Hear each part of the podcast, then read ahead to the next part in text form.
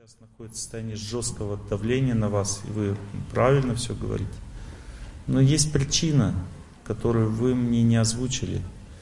И человек не может без причины просто так себя вести. Или он психически больной, или что. То есть, или он действительно испытал боль сильную от вас, которая сейчас вам возвращается назад. Но когда человек сделал кому-то больно, он должен раскаиваться до тех пор, пока человек не успокоится. Потому что часто через человека Бог что-то делает. Обратную связь дает Бог через человека. Имейте в виду, что если вы этого не будете делать, то дальше в вашей судьбе будет то же самое. Кто-то неожиданно и резко поступит с вами точно так же, как вы поступили с ним. Это очень опасно. Представьте, вы привязаны к человеку, и тут бабамс, и он резко рубит отношения. Это очень жестко. Уехать это хорошо, это нормально, но не разойтись. Уехать нормально на время, поставить условия какие-то. Ну, то есть совместной жизни, это нормально. Сейчас тоже вы правильно ведете себя, вы говорите, возвращайся, там все, я как бы хочу, чтобы все хорошо было в отношениях. Это все нормально, так нормально все делать, но Проанализируйте серьезно, смотрите, что вы сделали не так, что человек вошел в это состояние войны. И исправьте эту ситуацию внутри себя. Раскайтесь, просите у него прощения.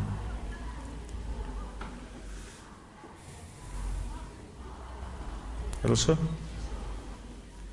У нас идут ответы на вопросы, пока люди собираются, у нас первый день. Олег Геннадьевич, здравствуйте. А кто? Чтобы меня было видно. А вы садитесь теперь, я вас уже увидел. Хорошо. Дело в том, что у меня в жизни происходят в последнее время такие необычные события, вот уже который год. Мне кажется, что я встречаю людей из прошлого. И они тоже это чувствуют, и мы вот понимаем, что действительно это встреча из прошлого. Такое может быть, такое может быть, но нельзя, вот поймите, если бы вы точно знали свое прошлое, вы бы могли так думать. Но если вы точно не знаете свое прошлое, тогда так думать неправильно, потому что это приведет к определенным изменениям реальности. Вот, например, у меня есть один знакомый, который говорит, что дети его, дети, дети его сына, ну то есть его внуки, которые рождаются, это его родители в прошлой жизни. Ну, соответственно, он к ним так и относится, как к своим родителям, хотя это уже его внуки, а не родители. Ну, то есть это накладывает серьезный отпечаток потом на, там, на том, как протекает судьба. Вот, например, я приведу такой пример. Вот а, одна женщина ко мне подошла и говорит, у меня есть муж, у нас двое детей – но я хочу уйти от него, потому что у меня есть еще другой человек, который был мужем несколько прошлых жизней назад. Мне. А это только одну жизнь. Что я с ним буду жить? Если он только одну жизнь, вот эту жизнь со мной как бы живет, а несколько прошлых жизней я жила с тем. Я говорю, а на каком основании вы это утверждаете? Вы что, помните свои прошлые жизни? Она говорит, я ну, чувствую, что он был моим мужем в прошлых жизнях. Я говорю, это не основание, это может быть ваша иллюзия.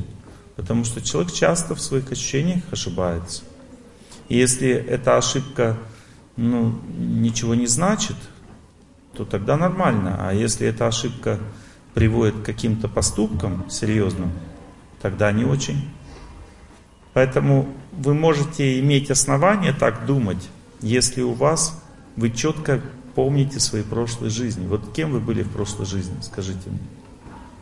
Просто последний раз вот у меня была встреча с человеком, женщиной, и мы почувствовали, что вот я в прошлой жизни была ее матерью, а она моим ребенком. Это неправда. Я сейчас могу это точно сказать. А почему тогда? Потому что вы в прошлой жизни были не женщиной, а мужчиной. А почему тогда мы чувствуем так? Ну, вы любите, наверное, ее. Какие-то есть родственные чувства, ощущения, какие-то родственные связи между людьми могут быть. И вы так ощущаете, это нормально. Но она и тоже говорит, что со мной, когда общается, чувствует ребенком, что как будто это я ее мама в прошлой жизни. Ну, так бывает. Вот, допустим, встречаются люди, и кажется, что он тебе как отец, кто-то как мама. Это просто связь такая сердечная, это называется совместимость. У вас такая совместимость, просто бывает совместимость, допустим, э, с одним человеком как с отцом, другим как с сыном. Такие бывают виды совместимости. Это бывает, и это вот у вас точно есть. Но а при этом... Да, конечно, сто процентов. Если есть совместимость, значит, этот человек имеет какую-то роль в вашей жизни. Но при этом нельзя это неправильно истолковывать. Просто я обращалась к ведическому нумерологу, он мне сказал почему-то, что я в прошлой жизни была женщиной. Может, а вот это в это верить не надо, потому что ну, эти все нумерологи, астрологи, они слишком много на себя берут сейчас. Они такие корки мочат, что мама дорогая. Понимаете? То есть, если ты хочешь с судьбой работать, то ты должен видеть судьбу или понимать, как она действует. А они не видят судьбу, они просто смотрят какие-то свои расчеты, которые могут быть заведомо ошибочными. Например, могу вам такой пример привести. Я изучал вот эту тему дату рождения и пытался научиться определить до секунд эту дату. И научился это делать. И увидел, что большинство астрологов пользуются не теми датами. И там вот я потом смотрел разницу и видел, что колоссальные ошибки из этого вытекают. То есть так как сейчас никому не известна точная дата рождения, там играют роль даже минуты, понимаете? Поэтому и верить полностью в их прогнозы нет смысла. Потому что когда, ладно ты пользуешься, когда просто обычной картой, там еще как-то можно. Они пользуются, понимаете, есть много расчетов, которые связаны с дробями. То есть там, допустим, есть какие-то градусы каких-то планет, и эти градусы совмещаются друг с другом. А если тебе, допустим, чуть-чуть, несколько секунд поменять дату рождения, и градусы эти тоже меняются чуть-чуть, и вообще другие комбинации происходят, и другие соотношения. Они там сочиняют на эту тему вообще. А нумерологи так вообще пользуются несколькими числами для того, чтобы все это считать. Это вообще неправильно. Еще мне сказал, что... Да мне не надо знать, что он сказал вам. Потому что я уже и так могу сказать сейчас, что этот человек не разбирается в вашей судьбе. Что вы дальше об этом говорите? Я могу вам доказать очень легко, что вы были мужчиной в прошлой жизни, на основании вашей этой жизни. Хорошо. Хорошо? Очень легко. Вы в молодости, когда были маленькой, спросите у свою маму, как вы себя вели. Есть два типа девушек. Одни себя в детстве ведут себя как девочки, очень нежные, ласковые. А другие ведут себя как мальчики в раннем детстве, в 3, 4, 5 лет. Дерутся там, ведут себя грубо, там капризничают. Вот те девочки, которые ведут себя грубо, так как мальчики, они в прошлой жизни были мужчинами, еще не успели перестроиться. А те девочки, которые ласковые и нежные ведут себя в прошлой жизни, они были девочками в прошлой жизни. Вы вели себя как мальчик. Это мое утверждение. Очень удивительно. Вроде я всегда была таким ласковым, спокойным ребенком. Нет. Спросите у своей мамы. Вы, может, помните себя с пяти лет, шести. В раннем детстве вы ну, вели себя достаточно жестко. Это мое утверждение. Я, как и все люди, могу ошибаться. Но вы спросите сначала свою маму. Хорошо? А завтра продолжим эту беседу. Спасибо вам Вы, может, помните себя с пяти лет, когда 5 лет, 5-6 лет девочки, она перестраивается. Но в 4-3 года себя часто люди не помнят, а ведут себя вот так очень жестко часто девочки. И именно до 5 лет можно увидеть, если девочка, допустим, очень нежная, такая ласковая, до 5 лет – Значит, она также женщиной была и в прошлой жизни. Но мое восприятие вас, вашей судьбы, говорит об обратном. Спасибо вам огромное. Добрый вечер. Меня давайте мы так договоримся, что спрашивать, ну как бы решать, кто будет меня спрашивать, буду я. Но вы сейчас спросите, а дальше микрофоны люди не захватывают, иначе у нас очередь потом образуется за микрофоном, начнется драка, и потом люди будут говорить, я первая, и так далее. Есть, называется базар-вокзал. Так, давайте ваш вопрос. У меня чем-то схожа с этой девушкой ситуация, то, что ушел муж сам. Так, нет, это противоположная ситуация. Ну, чем-то говорю схожа. У нас ребенок 9 лет. Угу. У меня большая привязанность к мужу. Подскажите, как привязанность э, убрать? Вот, э, я не могу отпустить его. Может, у нас из-за этого какие-то недомолвки получаются. Вот там была другая ситуация. У девушки возник сильный протест против мужа. Этот протест вызвал у нее очень жесткую реакцию, и она в результате... Можете сесть, сесть на свое место, где вы вообще сидели до этого. Я с вами буду так же, как и здесь говорить. Вот. Она совершила очень жесткий поступок по отношению к нему, который, а он такой сам по себе не мягкий человек по природе. И это вызвало в нем бурю. И он начал бунтовать, и сейчас этот бунт продолжается, хотя уже достаточно много времени прошло. У вас другая совсем ситуация. Вы вели себя с этим человеком очень, ну, понимаете, ваше чувство собственного достоинства очень стало низко работать. Когда женщина сильно зависит от мужчины, ее чувство собственного достоинства падает, она становится некрасивой для него. Всегда, когда человек унижен, он становится некрасивым. Только достойный человек может быть красивым. Ваша красота поблекла у него в глазах, а его в ваших глазах стало сильнее.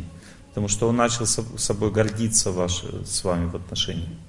Гордость, она вызывает такое ослепление человека. Это не такая а, красота, которая трезвит, красота, которая слепит.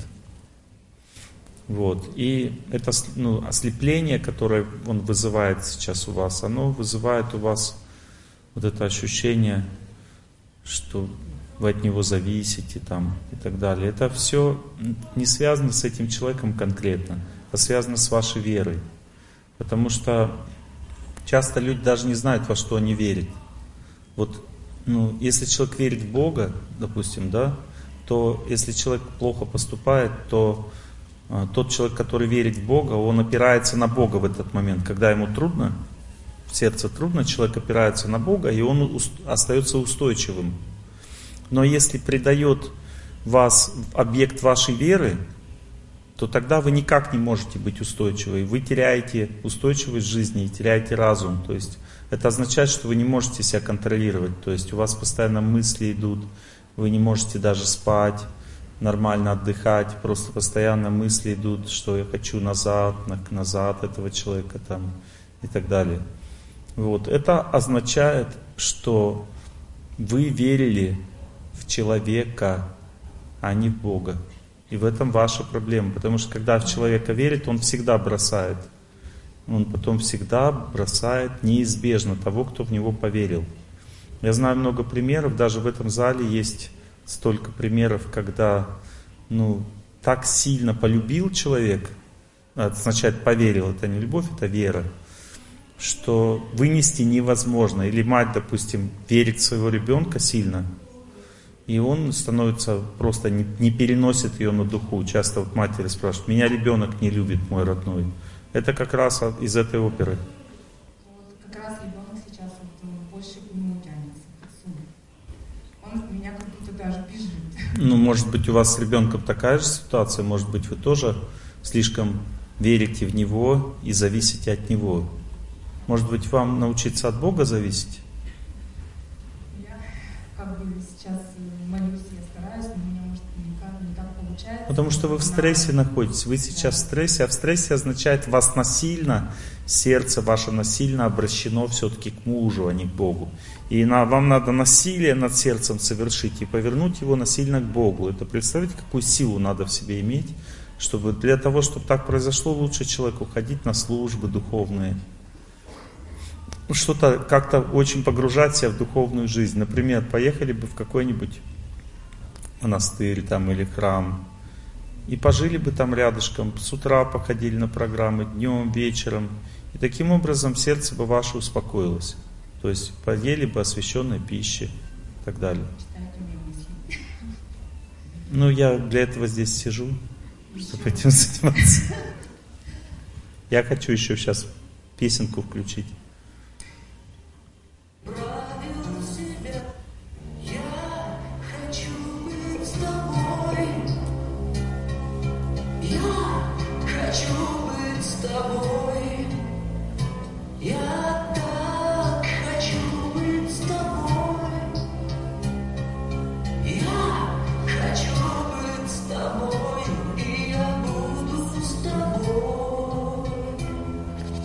Понимаете, это не совсем правильно.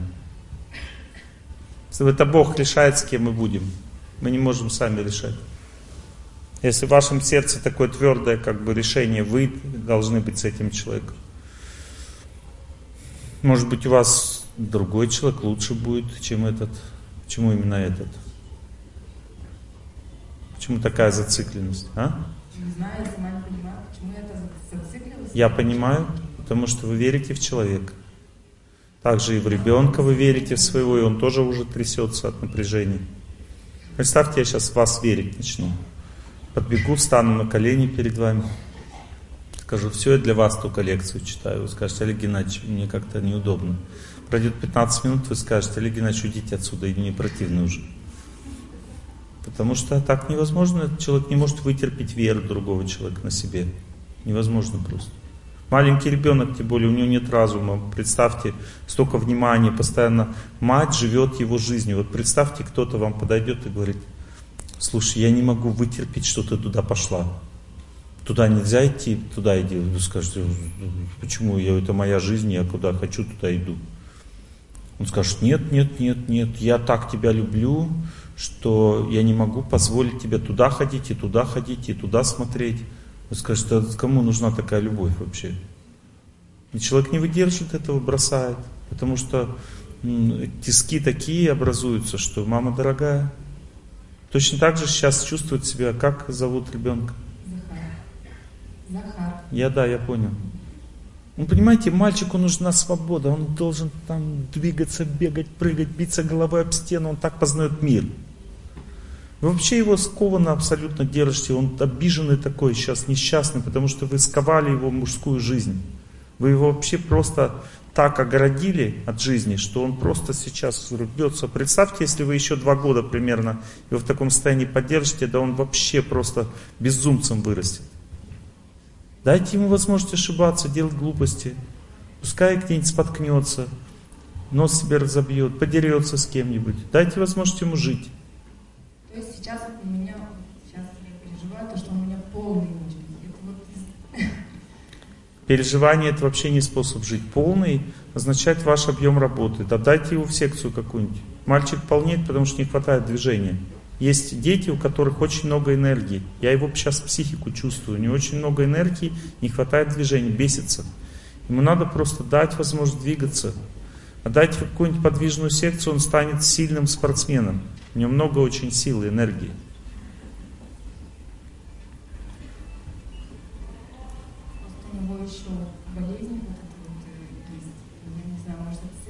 Какая болезнь? Так он не усваивается, потому что не хватает движения. Вам надо отдать его, чтобы он бегал как э, антилопа. Да какая разница? Начните сделать так, как я вам сказал. Когда человек начинает двигаться, у него увеличивается сила пищеварения, и все начинает усваиваться страшной силой. Дайте ему возможность двигаться, и он станет здоровым человеком. Хорошо, спасибо. Спасибо вам. Надеюсь, что вы все поняли и перенаправите свое внимание на Господа, с мужчины на Бога, чтобы ваше сердце на, на, ну, как бы наполнилось чистотой. И это надо делать в своей вере, ничего не меняя. Так как вы верите, так и двигайтесь дальше по жизни. Сзади вот женщина. Да? Спасибо. Я вашу лекцию уже слушаю год. А нет, вот я вот, вот микрофончик, вот женщине видно, да? да? Здравствуйте.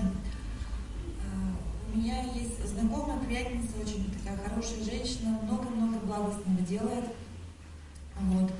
А у нее сейчас а, признали рак матки. То есть и опухоль злокачественная. Большая? Не знаю. А, я как бы тоже об этом так вот вскользь только узнала. Вот. Но суть в том, что сроков пока не называют. Вы хотите знать мой опыт?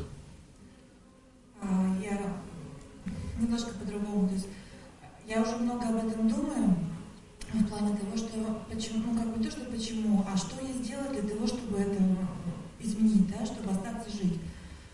А, и у нее был в жизни такой опыт, что она полюбила женатого мужчину. Она родила от него ребенка.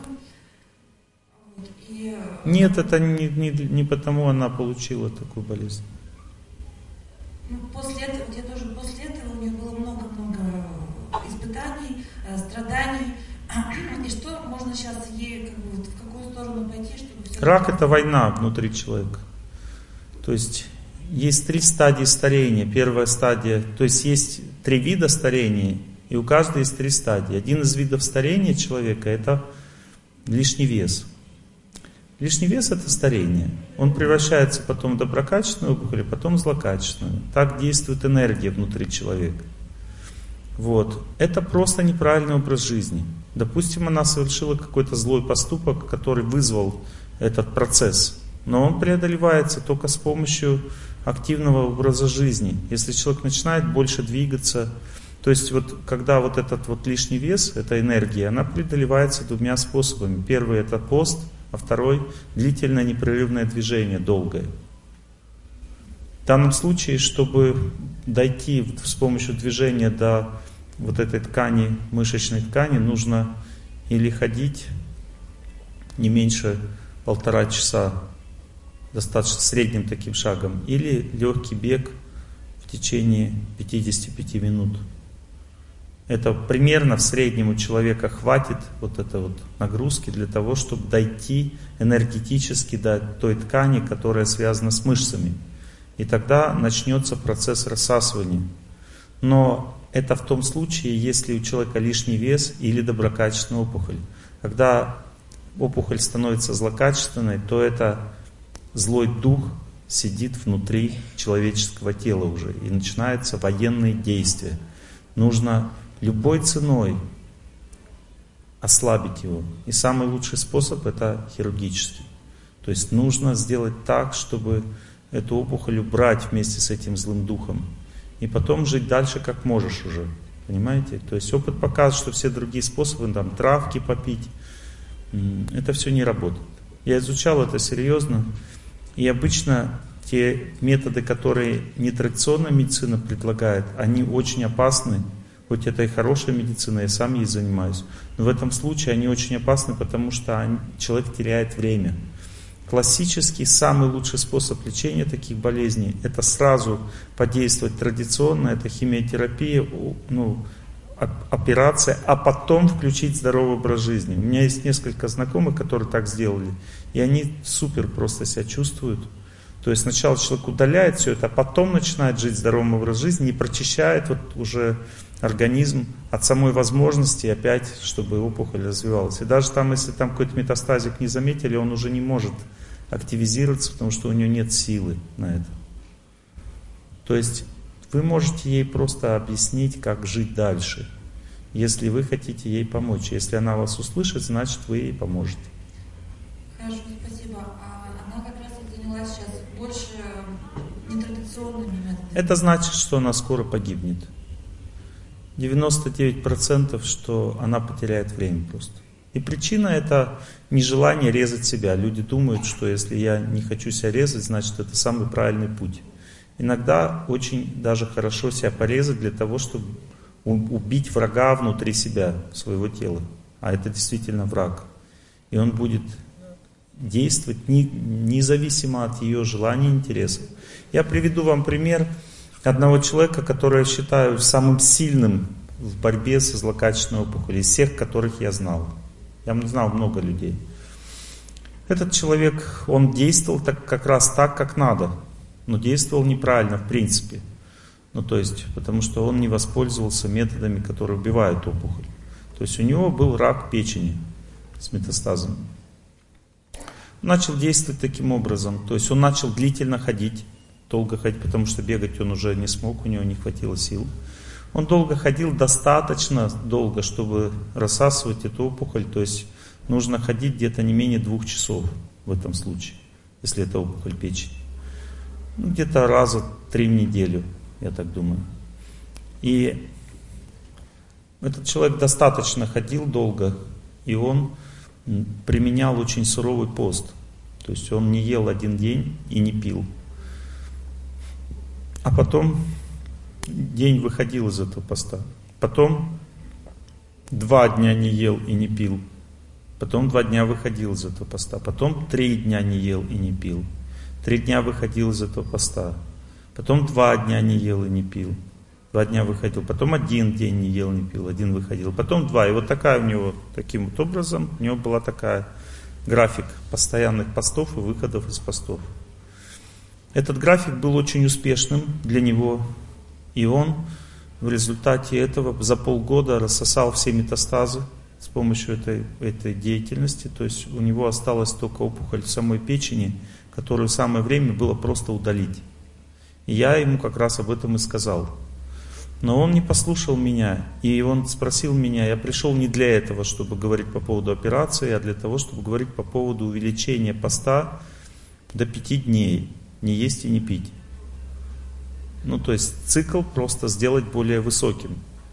Я сказал, что это полное безумие, потому что его организм не выдержит такой нагрузки. Он не послушал меня и начал это делать. На второй цикл, вот он первый цикл прошел, потом на второй цикл у него произошел слом организма, и опухоль за две недели раз, размножилась по всему телу. Были настолько множественные метастазы, что никто даже не смог их и сосчитать. Через две недели после этого он погиб. Ну, то есть, видите, это очень такая азартная игра с опухолью играться очень азартно, понимаете? То есть а, малейшая ошибка, и ты погиб. Скажите, пожалуйста, она об этом не распространяется, то есть она, вот я говорю, я так вот только вскользь об этом слышала. Вот можете ли вы как-то вот э, подсказать мне просто, вот уровень беспокойства у меня с каждым днем почему-то все больше и больше. То есть все-таки все равно... Как зовут человека? Маргарита. Мое мнение такое, можно ей об этом не докладывать, что если она не сделает операцию, то через три с половиной месяца болезнь придет в терминальную стадию. Это что такое Ну, это значит, что у нее не будет возможности ее никак вылечить. И дни ее будут сощены. У нее уже сейчас опухоль достаточно большая. То, что я могу через ваши слова понять, почувствовать. И, и надо удалять немедленно матку иначе она останется без своей жизни. Но я пока не чувствую, что есть метастазы какие-то серьезные. Ну, то есть опухоль локализована, и это самое время ее уничтожить. Но это не значит, что она обязательно так сделает. Иногда люди не поступают правильно в трудных ситуациях в жизни. Хорошо, спасибо. Знаете, какой главный критерий а, опасности злокачественных опухолей? Если человек вот себя нормально в жизни чувствовал, и тут какое-то время, может быть в течение двух-трех месяцев, он чувствует слабость постоянную, и по ночам его как будто знобит или жар какой-то в теле, то ну, начинает страдать аппетит и работоспособность это очень сильный признак того, что в организме происходит какой-то серьезный процесс, который надо разгадать. И особенно если у человека есть лишний вес и уже есть доброкачественные опухоли, и у него вот эти вещи происходят, то нужно бить тревогу немедленно. Ну ладно, мои хорошие, у нас время на вопросы-ответы закончилось. Сегодня мы немножко попозже общались, потому что люди собирались, первый день. У нас совсем другая тема лекции. Мы говорим сегодня о семейной жизни. Я рад вас всех видеть. Спасибо вам, что вы пришли. Взаимно. Итак, наша тема – это причины конфликта в семье. Мы говорим об этом. Эм, и мы сейчас будем разбирать эти причины. Чаще всего люди страдают в отношениях даже не от того, что они не понимают друг друга, хотя это является сам очень колоссальной, важной причиной, мы об этом тоже будем говорить. Чаще всего люди страдают в отношениях из-за того, что их психика неправильно работает, она не туда направлена. Я хотел бы сейчас сначала поговорить об этом, потому что чаще всего люди нервничают в отношениях, потому что у них нет сил строить эти отношения. У них нет сил. То есть э, есть несколько причин, почему это так. Вот меня раздражает близкий человек. Или я не чувствую любви от него. Или я ему не доверяю. Или он меня не понимает. И так далее. Все это означает всего несколько моментов, которые надо обсудить и потом будем двигаться дальше, потому что важно также понять природу мужчины и женщины. Это очень важно, потому что часто, чаще, часто мужчины не понимают, как устроена психика женщины, женщины не понимают, как устроена психика мужчины. Но чаще всего до этого понимания дело и не доходит, потому что есть какие-то серьезные причины, которые не могут дать возможность людям быть вместе, то есть они просто не терпят, не переваривают друг друга. Я сейчас эти причины постепенно один, один за другим буду вам объяснять. Но прежде чем это делать, я хотел бы вам вкратце сказать, как устроена психика человека. Я пользуюсь ведическими трактатами для этого. Мне очень нравится, потому что это подтверждается в том, что я делаю, в моем опыте практическом. И так как я еще тренируюсь чувствовать психику человека, а, я также и чувствую, как там написано, как это все работает. Вот в психике человека существует три, в психической структуре человека существует три основные структуры. Веды говорят, что психика человека, она живая. Это не просто комбинация нервных импульсов – а это как отдельное тело, психическое тело его называют, линга шариром на санскрите. Санскрит это язык вед. Ну, то есть это тело. И причем это тело, психическое тело, не умирает, когда умирает грубое тело. То есть а, один интересный такой человек, доктор Моуди, почитайте его книгу, называется «Жизнь после смерти». Он профессор, доктор медицинских наук, он исследовал пограничное состояние и свою работу проводил с сердечными больными.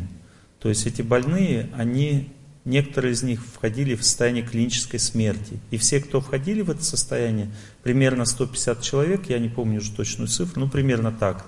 Из них человек 40 помнили себя в тот момент, когда не работал ни кардиограф, ни осциллограф, там, ну то есть не было никаких ну, оснований считать, что человек может вообще что-то воспринимать, потому что это была чистейшая клиническая смерть. И так как все датчики стояли синхронизированно, то не было никаких сомнений потом, что этот человек давал вид сверху, то есть он говорил, что он видит себя и всех хирургов сверху, и о чем они говорят, что происходило в это время в течение там пяти минут, пока у него была клиническая смерть. Естественно, что этот человек давал показания, когда он уже его возвращали к жизни. Ну, то есть идея заключается в том, что эти все показания указывают на то, что человек вовсе не чувствовал, ну, то есть вовсе не пропадал. Ну, то есть наоборот, он в какой-то момент начинал ощущать себя, приходил в сознание, но уже над собой. Это совпадает с описаниями древних ведических трактатов, там именно как раз и рассказывается, как душа выходит из тела вместе с психикой. То есть она не одна выходит, есть душа, а есть еще психическое тело. И она выходит из тела именно с, вот так, вместе с ней. Пока она выходит из тела, она себя не помнит, а когда выйдет, она себя вспоминает, но уже снаружи. Вот поэтому Высоцкий пел, когда он познакомился во Франции с ведами, с Бхагавадгитой, он потом придумал песню. «Э, хорошую религию придумали индусы, когда отдав концы, не умираешь на совсем. Но, кстати сказать, все религии об этом говорят, что когда отдав концы, не умираешь на совсем. Ну, то есть и христианство, и иудаизм, и мусульманцы все так считают. Все религии, веры так считают, это не только индусы. Вот. И Идея в том заключается, что вот в этом психическом теле существуют три части. Первая часть называется остов психический, или та, та часть, в которой находится наше настроение, наше мышление, наша судьба. Там находится чувство человека, то есть мы а, чувства, есть органы чувств, допустим, глаза это орган чувства, а есть еще чувство, оно имеет психическую природу, и чувство зрения не умирает. То есть человек видит потом себя сверху, как будто бы теми же глазами, но на самом деле это уже тонкое зрение, не грубое. А его глаза закрыты в это время. Ну, то есть есть чувства, есть органы чувств, еще надо это различать. К уму человека или тонкое тело, тонкое психический остров человека, или как также говорят, манас, или по-русски ум, то есть, видите, даже есть так русский термин на это, на части этого тонкого тела. А уму принадлежит ощущение вот все ощущения восприятия, которые мы имеем. Допустим, я думаю, у меня есть настроение, у меня есть ощущение, я чувствую. Вот. Это все деятельность ума. И он же дает энергию всем внутренним органам, то есть он соединяет грубое тело с тонким телом, и все органы нашего организма питаются этой энергией. Часто говорит, у меня что-то здесь плохо. Человек говорит, у меня вот здесь плохо в печени. Его абсолютно никакой болезни нет, но ему плохо вот здесь. Плохо означает, не хватает там психической энергии. То есть эта энергия ума не поступает по каким-то причинам туда достаточно. Или человек говорит, у меня вот здесь плохо. То есть вот это плохо ни один врач диагностировать не может. Там ни спазмов нет, ничего. То есть это ну, предвестники болезни, потому что ну, психика человек не снабжает достаточно организм энергией счастья. Эта энергия на санскрите называется прана. Ну, то есть, если не хватает этой энергии, человек становится больным. И поэтому психика или тонкое тело ума, или остров психический человек постоянно занят тем, что он ищет энергию счастья.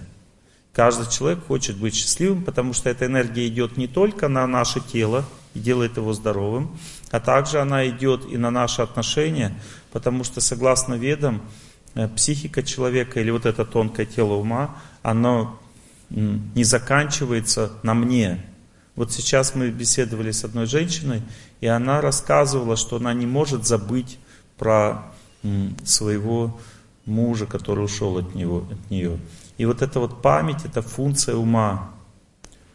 Память на самом деле означает, что человек имеет контакт с кем-то.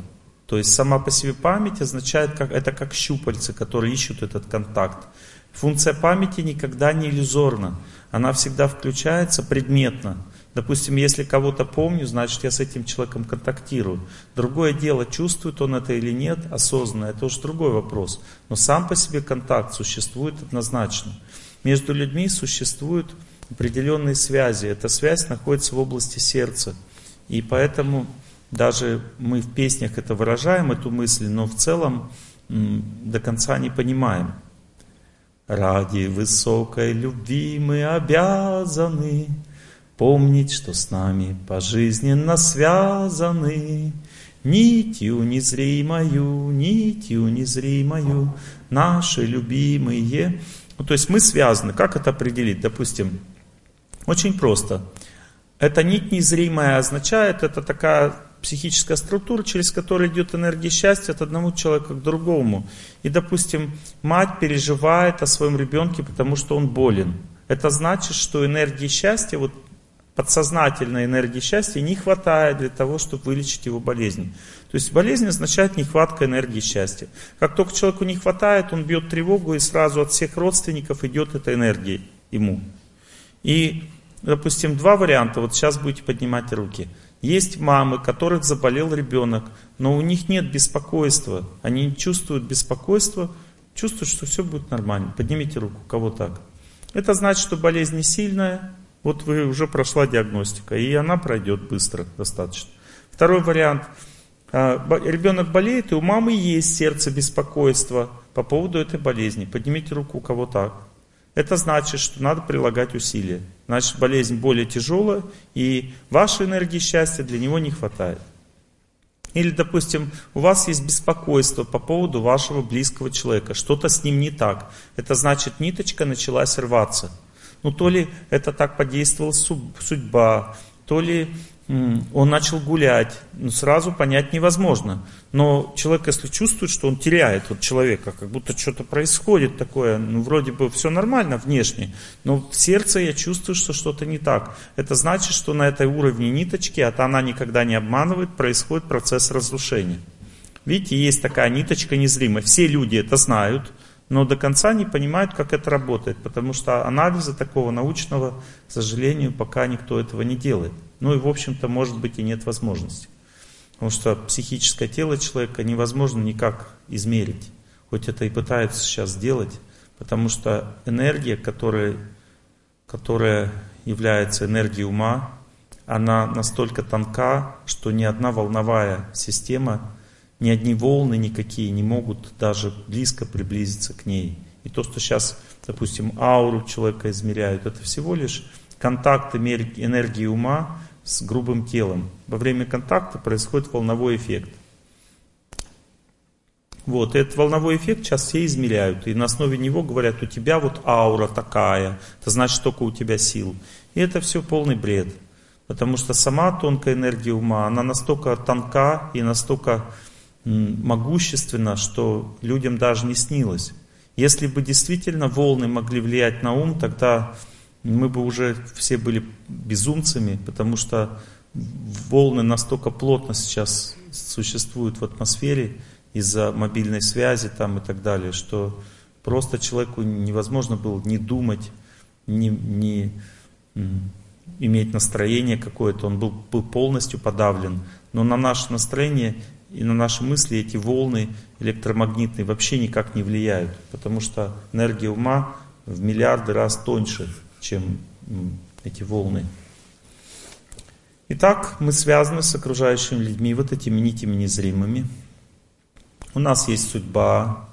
Судьба – это такая штука, которая нас напрягает все время. То есть у нас внутри есть глубинная память о том, что мы делали в этой жизни или в прошлых. Человек живет не одну жизнь. Это, может быть, я не буду сейчас вам это доказывать, но мы вечные существа. Это легко понять, потому что человек, в принципе, не верит, что он умрет когда-нибудь. И поверить это просто невозможно. А если какой-то человек говорит, что меня не будет когда-то, то он сам, похоже, в это не сильно верит. Ну, то есть мы вечные, мы не можем быть, не быть. И это чувствуется в сердце. Поэтому человек и не хочет умирать, потому что это чужда сама идея для него. Просто жизнь идет циклами в этом мире. Допустим, мы даже видим, что атом, он имеет свой цикл жизни, электрон тоже. Он определенное количество раз вокруг атома вращается и дальше заканчивается этот цикл. Это ученые уже узнали. Но что человек тоже циклами живет, они не могут понять, что и день сменяет ночь, у нас есть цикл маленький в жизни, есть более большие циклы. Вот есть детство, юность, зрелость, старость. Это тоже же цикл, да, мы видим вот эту часть цикла. А ту циклу, когда человек отдыхает и восстанавливается от жизни, и в следующую в жизни входит, мы не знаем об этом. Не знаем, что приходит время, человек, как мы спим ночью, точно так же он спит между циклами жизни, отдыхает. Ну, то есть все идет циклами. И вот это вот движение циклическое по жизни действует, делает энергия времени. То есть энергия времени, она старит все вокруг. И есть физическое старение, которое имеет два вида. Один вид мы просто потихоньку стареем. Если бы так было, все бы умирали где-то в 100, в 90 лет. Но умирают люди раньше, потому что есть еще старение циклическое. То есть неожиданно человеку вдруг становится плохо. И он не понимает от чего. Часто люди начинают придумывать, что-то сочинять, говорят, меня сглазили, испортили, или еще что-то там себе предписывают необычно. А это просто делает время. Приходит время, и человеку физически становится тяжелее жить. А потом приходит время, ему легче становится физически. И это можно чувствовать в человеке. Вот, допустим, в зеленом платьишке, вот девушка, у вас сейчас плохой цикл идет, связанный со здоровьем. Вы чувствуете это на первом ряду? В зеленом платьишке, зеленом. А? Чувствуете, что слабость сейчас, вялость, это началось примерно у вас где-то месяца четыре назад и закончится месяца через три. И все, опять будет нормальная жизнь. Понимаете, то есть работоспособность снижена, тяжело жить, и в это время человек должен совершать определенные действия, чтобы препятствовать этому злому влиянию времени. Иначе оно может сделать неприятности. Но это уже другой вопрос, другая тема. Лекция просто вам объяснил, что такое есть. Также есть э, время влияет на психику человека, на психическое тело. И это влияние, оно имеет тоже два как бы, способа. Так, э, допустим, постепенно вот в психике человека есть энергия трудностей. И с каждой единицей времени у человека трудностей в жизни становится больше. Не потому, что они просто накапливаются, а потому что выход этих трудностей идет с большей силой. Вот, допустим, маленький ребенок, у него выход трудностей из, из его судьбы, из его сердца идет очень медленно, и поэтому детство, во-первых, время кажется очень долго в детстве, а во-вторых, ребенок всегда очень счастлив, хотя он даже может болеть, но он чувствует себя счастливым. И все люди тоже очень сильно чувствуют счастье от ребенка, поэтому его и любят. Если сейчас, допустим, взять ребенка, поставить вот здесь вот, никто на меня не будет смотреть. Даже хоть лекция интересна. Все будут смотреть на ребенка, потому что от него счастье исходит больше. А когда я совсем буду стареньким, то тем более. Потому что от детей очень много счастья исходит, поэтому их хотят рожать. Вот. Но со временем количество трудностей в единицу времени из сердца выходит больше, и поэтому человеку все труднее и труднее с возрастом жить. Но есть еще циклические выходы трудностей в психике, кроме вот такого постепенного. И бывают такие периоды времени, когда психика обестачивается неожиданно, становится обесточенной. И вот этот циклический выход трудностей, он является одной из главных причин разводов. Потому что люди в основном, они примитивно понимают, что такое любовь. Для них, как бы они думают, любовь это когда человек, который находится рядом со мной, меня постоянно наслаждает. Вот я смотрю, и мне классно с ним. Как только классно перестало, чем мне с ним жить? То есть люди так воспринимают любовь. Это реальный факт. Вот. И они мечтают о чем? И думают, я хочу такого человека рядом с собой, чтобы он не просто меня наслаждал, а прямо вот чтоб супер наслаждал. И тогда это и есть мечта моей жизни вообще. Но ну, вы понимаете, что все в этом мире а, не просто так возникает. То есть есть вот эта энергия наслаждения, которая возникает между людьми, потому что людей надо вместе соединить. Поэтому есть такая сила, которая сначала людей соединяет, это приводит к медовому месяцу, там все классно становится. Вот. Но это не значит, что всю жизнь так будет. Потому что эта энергия кончается тоже. Человек потом своими силами должен научиться счастье в отношениях развивать. А это уже другой вопрос, целая тема беседы, как это делать. Так вот, есть циклическое влияние времени, которое неожиданно обестачивает человека. И, допустим, поднимите руку вот честно, кто сейчас не чувствует счастья от близкого человека, вот как будто раз его и нет – вот девушка у вас, это вот, вот там вот на четвертом ряду, да, у вас, да. У вас это началось, вот правильно, у вас плохой период идет. У вас это началось, ну, сильно, буквально недели две назад, а не сильно где-то год назад. Ну, может быть, месяцев восемь. Вот. И закончится это, а, вот сильное влияние такое, как две недели назад, закончится где-то через три недели а не сильное влияние связано с тем, что вы сейчас не понимаете, что надо менять саму идею отношений. Потому что вы ждете счастья, как и раньше, а надо уже его над ним трудиться. Кто еще поднимал руку? Да, вот у вас классика жанра, начался плохой период где-то 4 месяца назад. Так? Пропала любовь. Через полтора месяца опять появится. А люди в этот момент просто расходятся, думают, все, как бы, как, знаете, в анекдоте, бабушка к врачу проходит, говорит, что-то я не мочусь. И как бы врач говорит, а сколько вам лет? 80. Ну, все, кончилась моча. То есть, понимаете, как бы, так и вы тоже. Ну, что теперь жить уже, кончилась любовь, все. Понимаете, она не кончилась, так просто действует время что вот сейчас ее отняло время у вас, а потом раз через полтора время и вернет через полтора месяца. Люди часто так бросили, а потом опять вернулось. И они думают, что-то я поторопилась. Понимаете? Следующая структура психическая, которую надо знать, называется чувство собственного достоинства. Эта психическая структура управляет очень сильно отношениями. Чувство собственного достоинства – это я сам.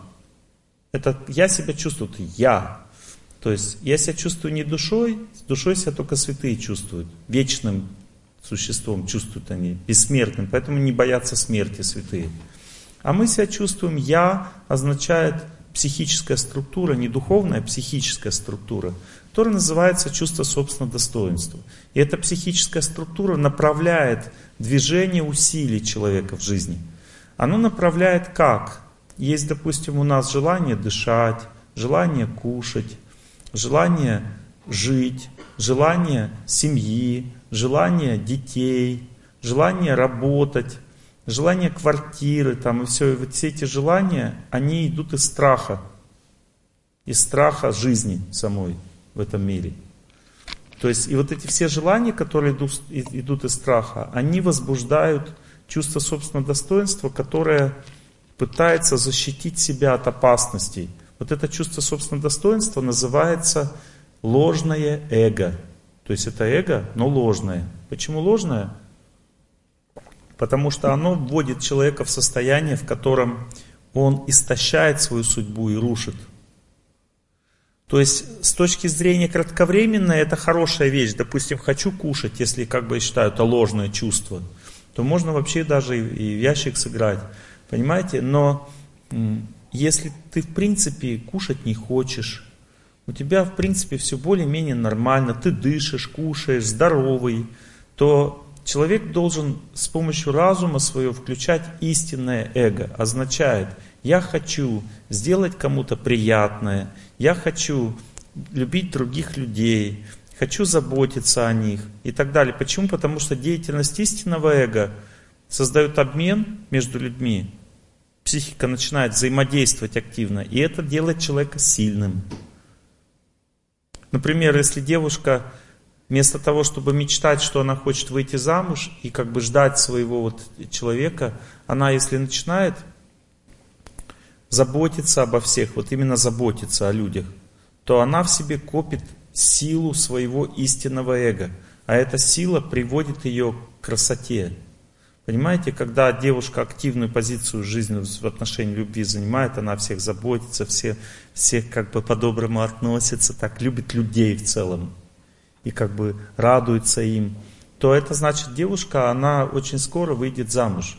Потому что вот это чувство собственного достоинства женщины, правильное, истинное, не ложное, а истинное, а ложное какое? Она несчастная, она печальная – грусть тоска меня снижает, снедает, не женат лишь я хожу.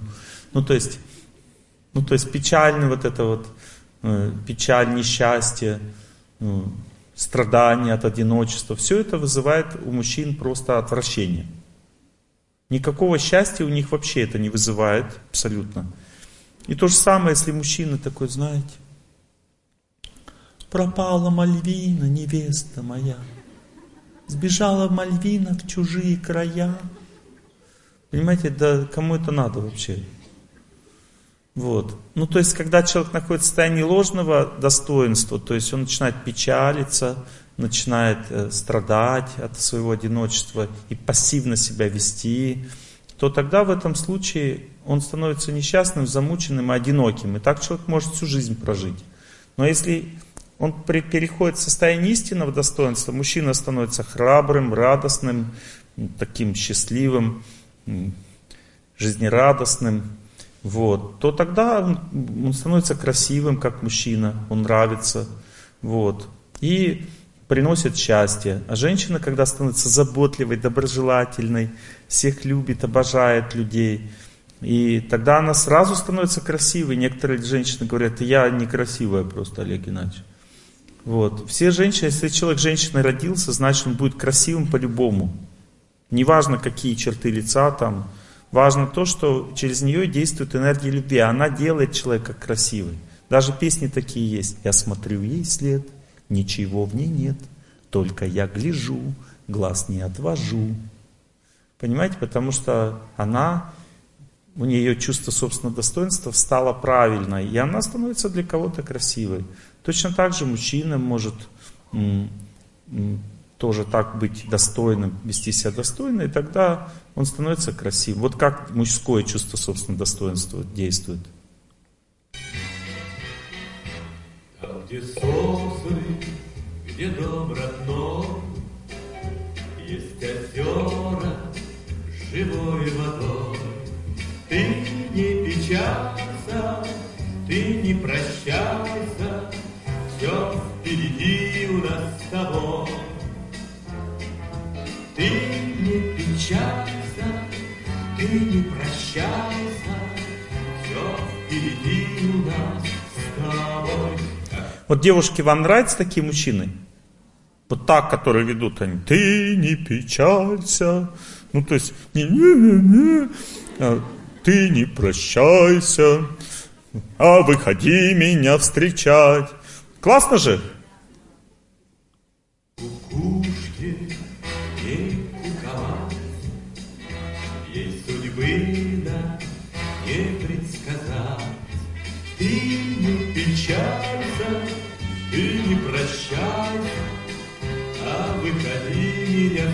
А. Классно? Но в это состояние мужчине найти, войти, чтобы надо усилия над собой совершить, потому что естественным образом в нас живет только ложное чувство собственного достоинства. Нам, естественно, вот по жизни всегда хочется гнусеть.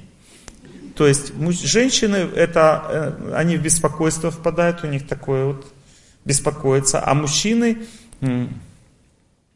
или демагогию начинают разводить, то есть он приходит домой, пошел, давай.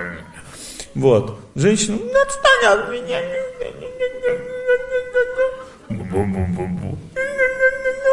Вот, и пошли общаться. Счастливая семейная жизнь. То есть ну, то есть ясно, что никакого счастья не будет в такой семье, и она рано или поздно развалится, потому что у людей нет элементарного представления, что такое красота человеческая. Когда мужчина бубнит, демагогию разводит, никакой он не красивый для женщин, он противный для женщин. Вот женщина, когда начинает, тоже она никакая не красивая, а противная. А человек должен учиться быть красивым, это для начала. Потому что если ты себя не заставляешь быть красивым рядом с близким человеком, то никакого счастья у него с тобой и не будет никогда. Даже собачка бывает красивая, бывает нет. Все, вот, все вокруг бывают красивые. Вот собачка, допустим. Я вот, а, у меня всегда встречают мои друзья, которые я, которых живу здесь каждый год. И я сегодня вышел к собачке поздороваться, там такая овчарка нормальная – если укусит, то несколько пальцев не будет сразу. Вот. И я пришел к ней, она такая высунула морду ко мне, вспомнила меня, я ей погладил по голове. И она такая счастливая. Она на меня не это, демагогию не разводила, ты чужой там, а просто по-доброму как бы ко мне отнеслась. Я был очень счастлив, даже несмотря на то, что это не человек, а собачка. Понимаете, она так, гладь меня. как бы очень даже, и, и через, э, даже через решетку морду высунула вот. Пожалуйста, гладь меня, вот я, я тебя люблю, я тебя помню. Вот, то есть, понимаете, как бы это очень важно. Теперь я прихожу с работы, тут за день так накувыркаешь, ты, Вань, смотри, на акробатика, смотри, как вертится нахал, да? За день так накувыркаешься, придешь домой, там ты сидишь. Вот. вот, Ваня ответил. Вот, ну то есть, если человек приходит в плохом настроении, он устал сильно, то его чувство собственного достоинства, естественно, теряется, падает. Я сегодня при, приехал, ехал из Уфы, 6 часов на машине, пришел такой внешне недовольный. Почему? Потому что я устал просто. Вот. И так это тоже надо понимать, человек с работы устал, что от него ждать? Какой любви, какого чувства собственного достоинства, если он замотался просто. Или человек болеет. Вот собака тоже болеет, она постоянно гавкает. Почему? Или ребенок болеет, он плачет. Но мы же не обвиняем ребенка, что почему он такой капризный. Ну, просто он болеет, и все, в этом причина. Или он кушать хочет. Ну, то есть есть вещи, которые надо понимать. Иногда чувство собственного достоинства выходит из равновесия в силу серьезных каких-то обстоятельств. И ну, с человеком невозможно нормально общаться. Итак, чувство собственного достоинства, оно живет в нескольких состояниях. Первое состояние называется унижение. Обычно человек унижен, когда он сильно чего-то ждет от кого-то, и это, естественно, к нему не приходит. Потому что само по себе ожидание от близкого человека чего-то ждать, это очень опасная штука. Потому что лучше всего действовать по-другому. То есть ожидание означает разрушение отношений. Запомните, запишите. Вот все скандалы из-за ожиданий возникают. Допустим, вот проанализировать, почему вы ругаетесь друг другу. Потому что он гад такой. Не делает то, что я жду от него. Все, больше нет никаких причин. Ругани, вот, конфликт, скандал. Больше нет вообще никаких причин. Мое ожидание не оправдалось. Но если ты ничего не ждешь от человека, скажете, а зачем тогда с ним жить? Вот замечательно. Это хороший вопрос, вы себе его задайте, потому что оказывается, есть другая причина, зачем жить. Если человек включает истинное достоинство, начинает служить близкому человеку, то он от него рано или поздно испытает благодарность или наглость. Когда он испытывает наглость, тоже ничего страшного. Допустим, жена приготовила мужу, он поел, ничего не сказал, и она ему говорит, слушай, ты понимаешь, что я старалась, готовила? Он говорит, слушай лекции, это мне положено просто по судьбе.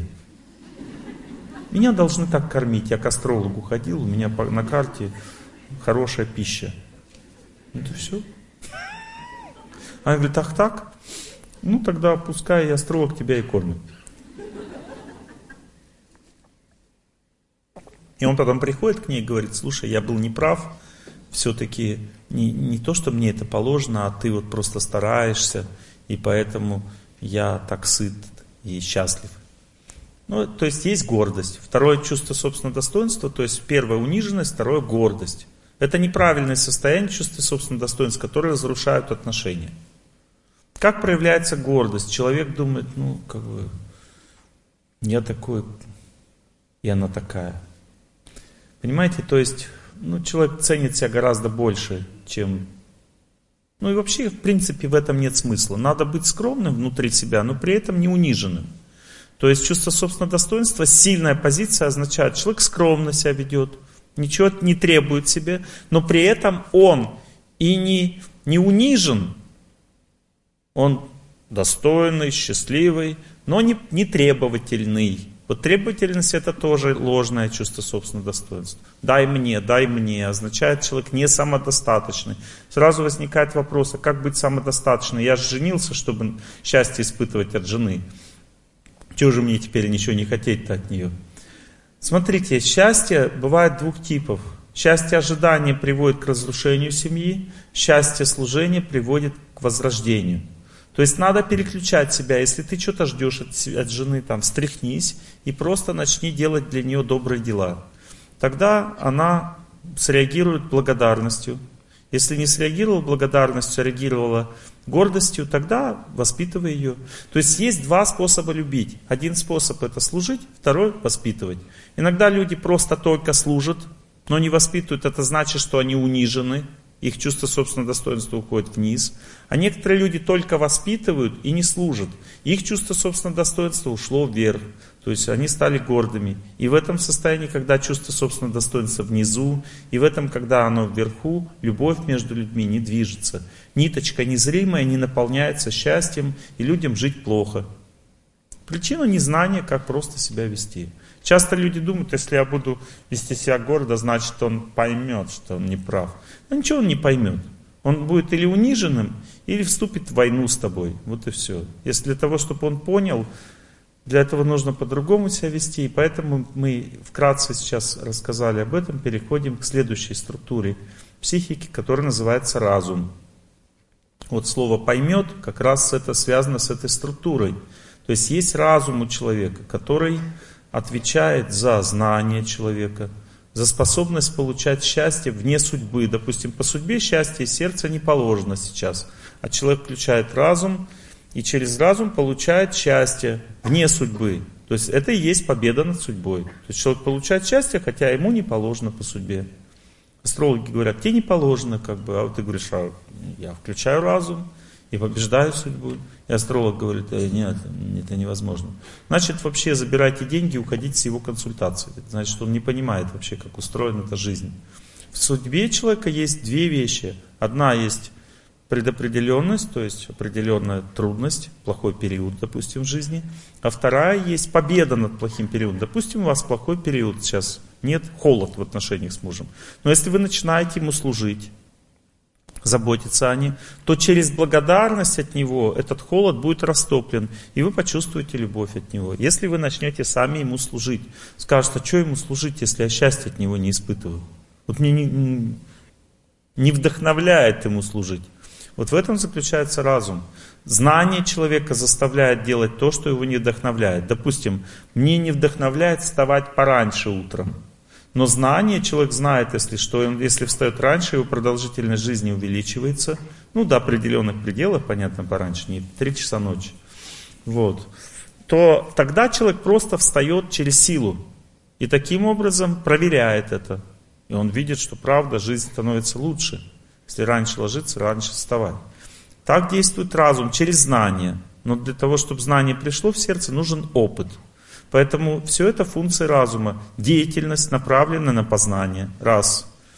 Дальше изучение, что такое цель жизни. Цель это то, что приносит счастье. А есть еще высшая цель жизни, которая называется вера. Другими словами, высшая цель жизни дает такой объем счастья, что человек, когда ему совсем плохо, обращается туда, для того, чтобы получить это счастье и прийти в равновесие. Интересно знать, что разум человека не может работать, когда есть насилие. Допустим, ваш ребенок принес двойку, и вы ему говорите, я тебе сказала. Там, и он такой, вот, я тебе сказала. Вот, и вы думаете, что он такой дурак, не понимает. Потому что разум, ну, чтобы понять, надо, чтобы разум включился. А разум включается, когда человек спокоен. Вот если человек спокоен, ребенок спокоен, ему можно объяснить, и он поймет. А если он напряжен, он не поймет. Просто разум не работает, вот и все. То есть есть психическая структура, которая должна работать нормально. Вот, допустим, у женщины разум по своей природе очень чистый и чувствительный.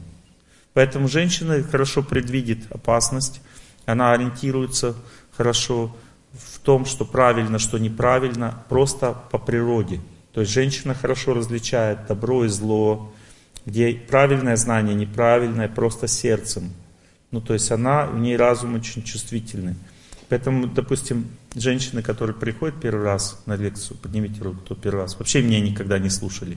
Вообще никогда не слушали. Есть такие? Никогда не слушали. Вообще, первый раз просто. Вот вы сейчас будете меня слушать и будете думать, вот потому что вы женщина, будете думать, правильно, неправильно, правильно, неправильно. Вы сейчас будете меня зондировать, и это нормально. Так работает женский разум. Он думает, Эй, это правильно, это неправильно. Ну, то есть, она так работает, женский разум. Мужской разум, он совсем другую природу имеет. У него сила и опыт. Главное, сила и опыт. Когда мужчина первый раз, поднимите руку, кто мужчин первый раз вообще не слушает лекции. Вот мужчины первый раз, они так меня слушают, думают. Они смотрят на меня и думают. Сильный, слабый, сильный, слабый, сильный, слабый. Дурак, не дурак, дурак, не дурак, дурак, не дурак. Ну, то есть они так как бы пытаются понять, ну, что он там городит.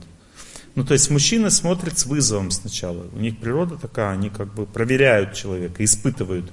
А женщины, они не испытывают, они просто пытаются понять. Это правда, неправда, правда, неправда.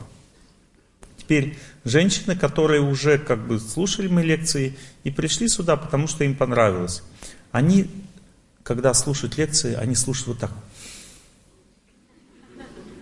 Они все впитывают и потом приходят домой и говорят, все, живем по-другому.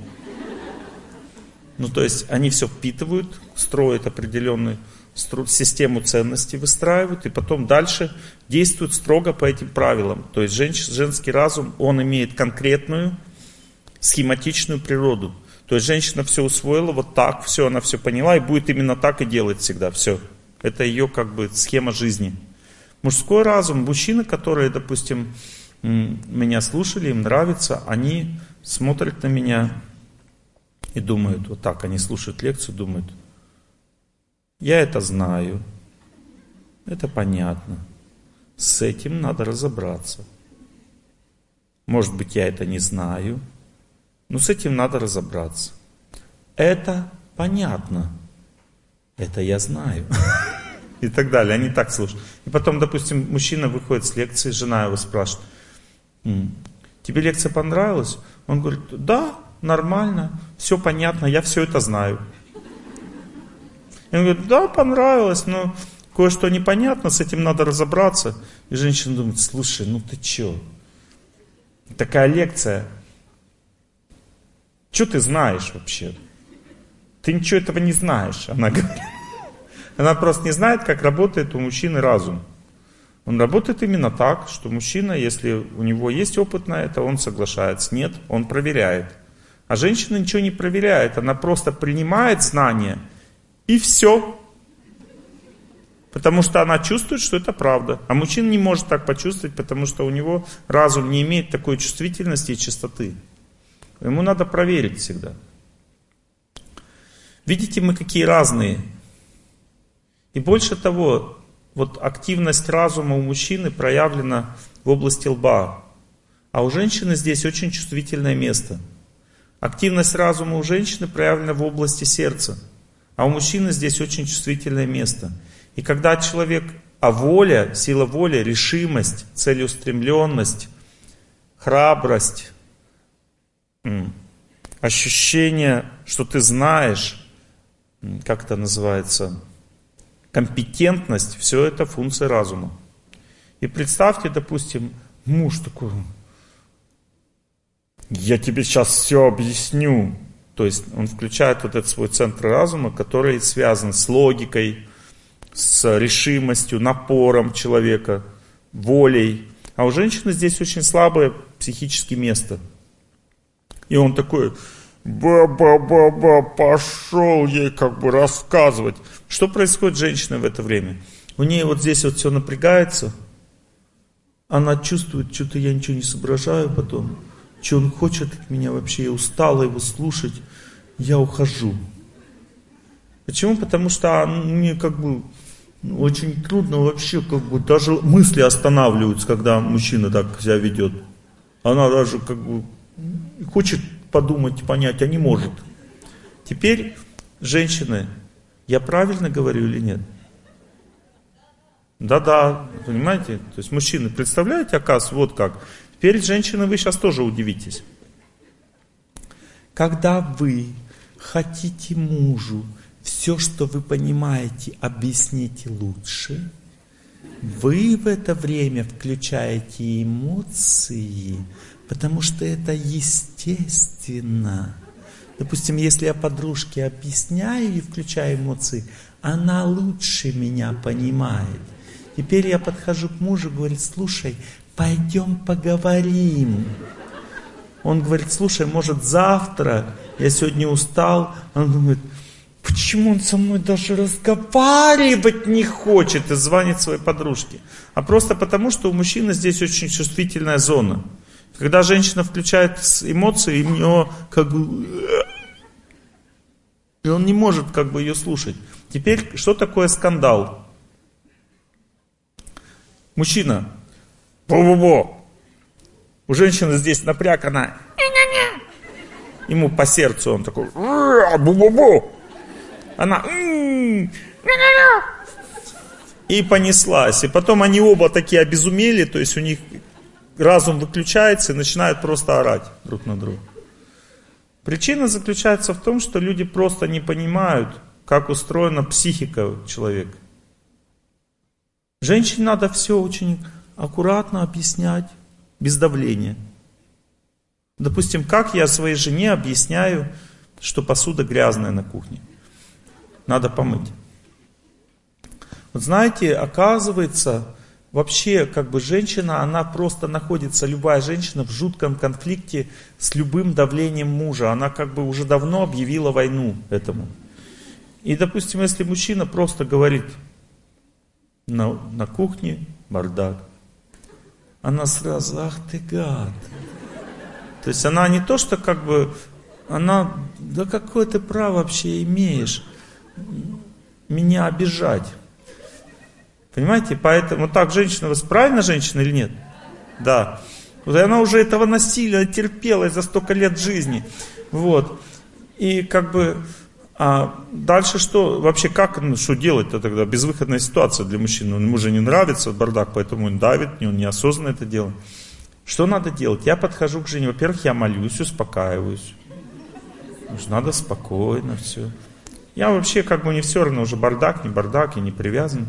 Я просто подхожу к жене и говорю, слушай, скажи мне, пожалуйста, как мне сказать своему другу, который мне задал такой вопрос. Он говорит, я не знаю, как жене объяснить, чтобы она мыла посуду на кухне. Я говорю, пожалуйста, объясни мне, как мне ему передать, чтобы он не, ну, не вошел в состояние конфликта с женой. И она мне что-то объясняет. Не имеет значения, что она сказала. Но с этого момента на кухне будет чисто. На нашей имеется в виду. Потому что у женщины очень сильно работает совесть, если ее не нажимать. И в принципе женщине даже не надо объяснять, как правильно делать. Главное, чтобы она почувствовала через совесть, что это так. Особенно это сильно работает, когда женщина где-то услышала что-то по отношению к другому человеку. Один раз жена ко мне пришла и говорит, слушай, я увидела, как моя подружка грубо разговаривает со своим мужем.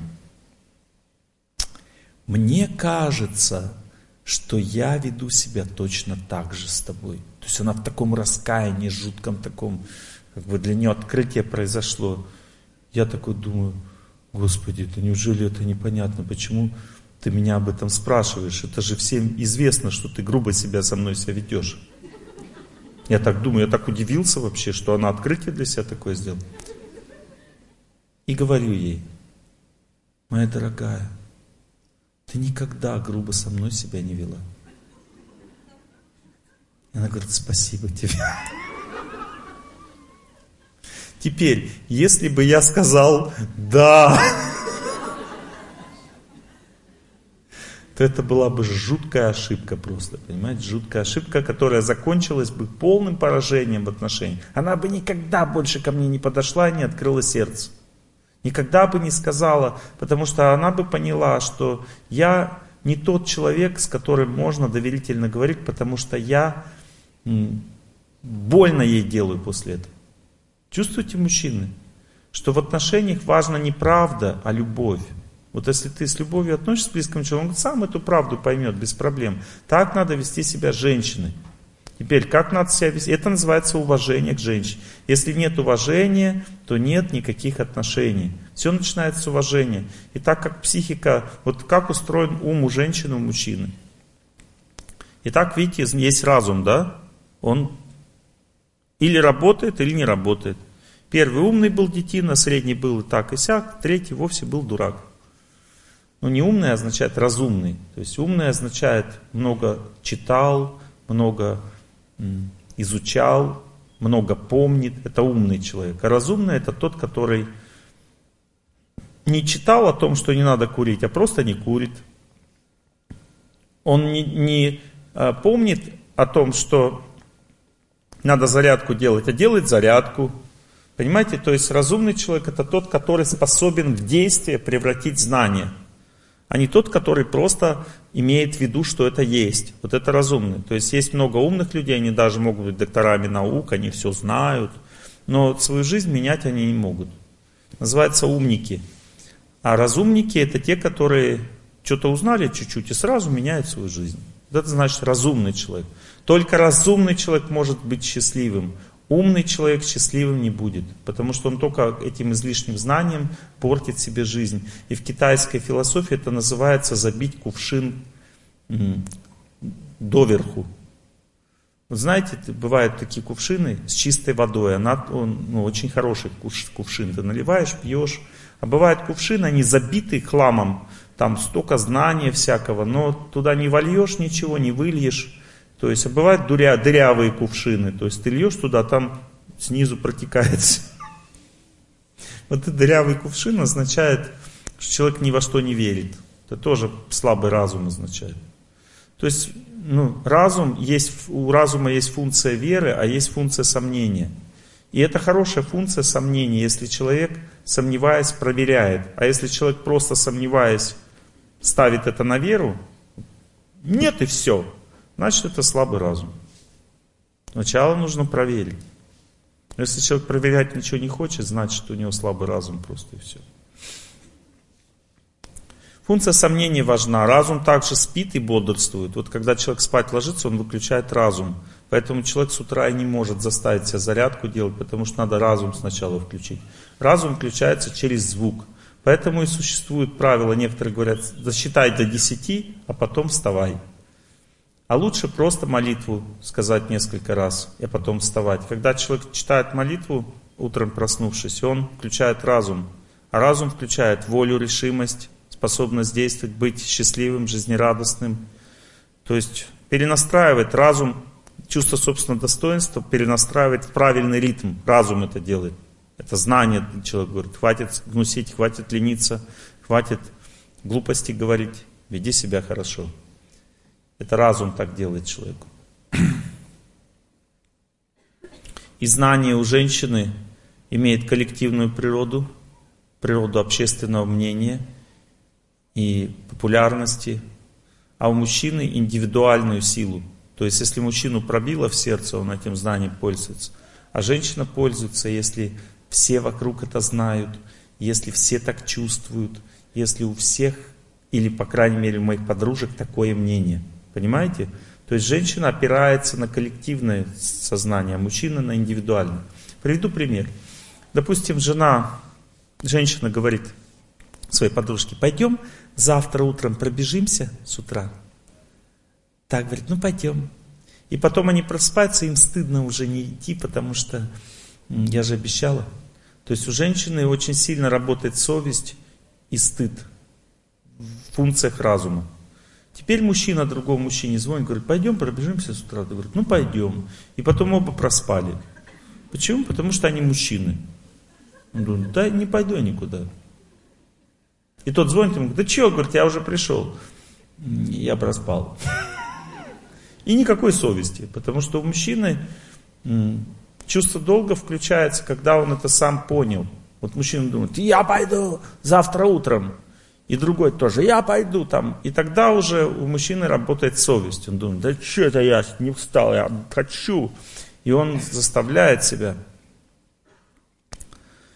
Видите, мы абсолютно разные, очень-очень разные. И это надо знать. Итак, мы говорили про разум мужчин и женщин. Теперь про ум.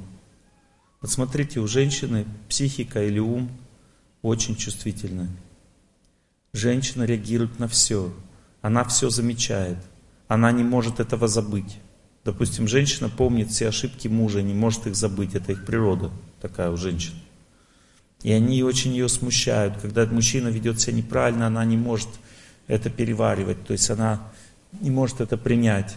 То есть, как бы, у женщины психика очень склонна к беспокойствам, и ей постоянно нужна стабильность в жизни. И она эту стабильность видит в мужской психике, потому что у женщины психика подвижная очень, настроение постоянно меняется у женщины. А у мужчины она, оно идет ровно. И женщина, когда рядом с мужем находится, раз успокаивает с мужчиной.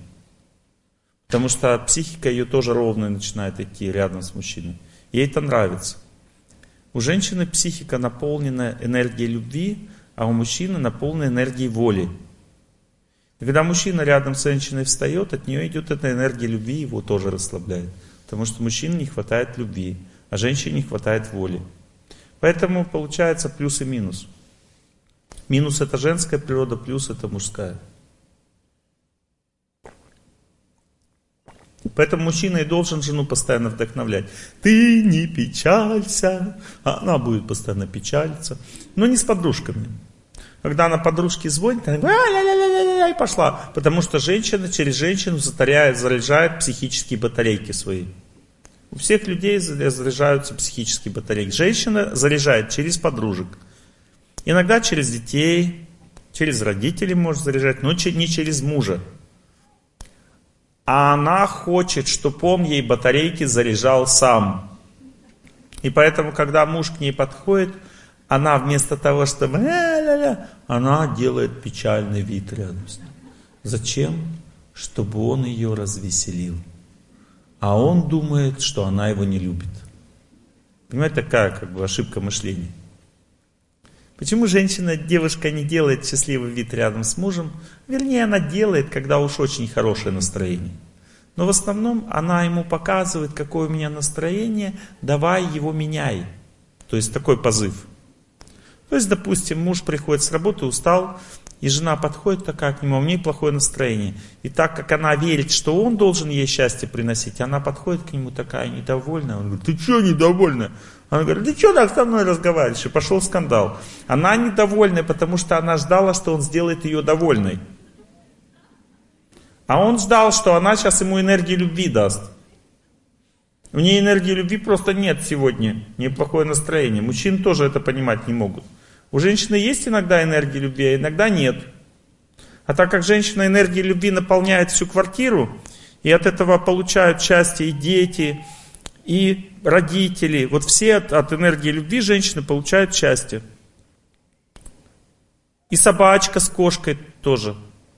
Все настроения получают от женщины, представляете? Сколько ей надо этой энергии любви иметь, чтобы всем хватило.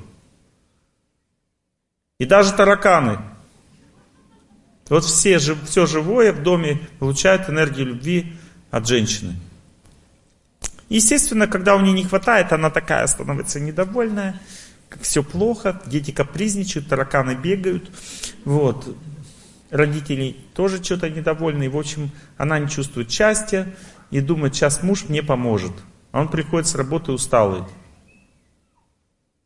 И она смотрит на него, думает, не поможет мне, а так как она в него верит, то не кулачки чешутся, она думает, сейчас я ему устрою. Вот. Вот в этом заключается трудность нашей жизни, что мы не понимаем друг друга. Вот женщина, когда несчастная, она не потому, что тебя не любит несчастная, а потому что она ждет, когда ты ее сделаешь счастливой. Мужчина не делает тебя счастливой, потому что не потому, что он не хочет, а потому что он устал. Но мы, эгоизм означает видеть только свои проблемы и трудности. Мы не видим друг друга, мы не чувствуем друг друга психики, потому что мы ждем. Когда человек ждет от близкого человека счастья, запомните, запишите. Когда мы ждем близкого человека счастья, мы его никогда не видим. А когда мы служим его, отдаем счастье, всегда начинаем видеть. Один ученик подошел к учителю и говорит, я не люблю вот этого твоего ученика, что мне делать? Я не могу с ним рядом находиться, это монастырь, там мы вместе живем. Он говорит, начни ему служить. Он говорит, ты чего? Я вот начну служить. Ты начнешь его, ему служить, увидишь благодарность от него. Через эту благодарность ты узнаешь человека. Он начал служить, и они подружились. То есть он через силу, у них нет контакта, у них нет совместимости. Просто он через силу служит ему, тот благодарен, естественно, и возникает чувство, кто такой этот человек, как он, ну, как он настроен, его судьба, судьбу ты начинаешь чувствовать, но все равно всю жизнь, так как нет совместимости, тебе придется заставлять себя ему служить, чтобы с ним поддерживать хорошие отношения. В семье по-другому, совместимость есть, иначе бы вы вместе не были.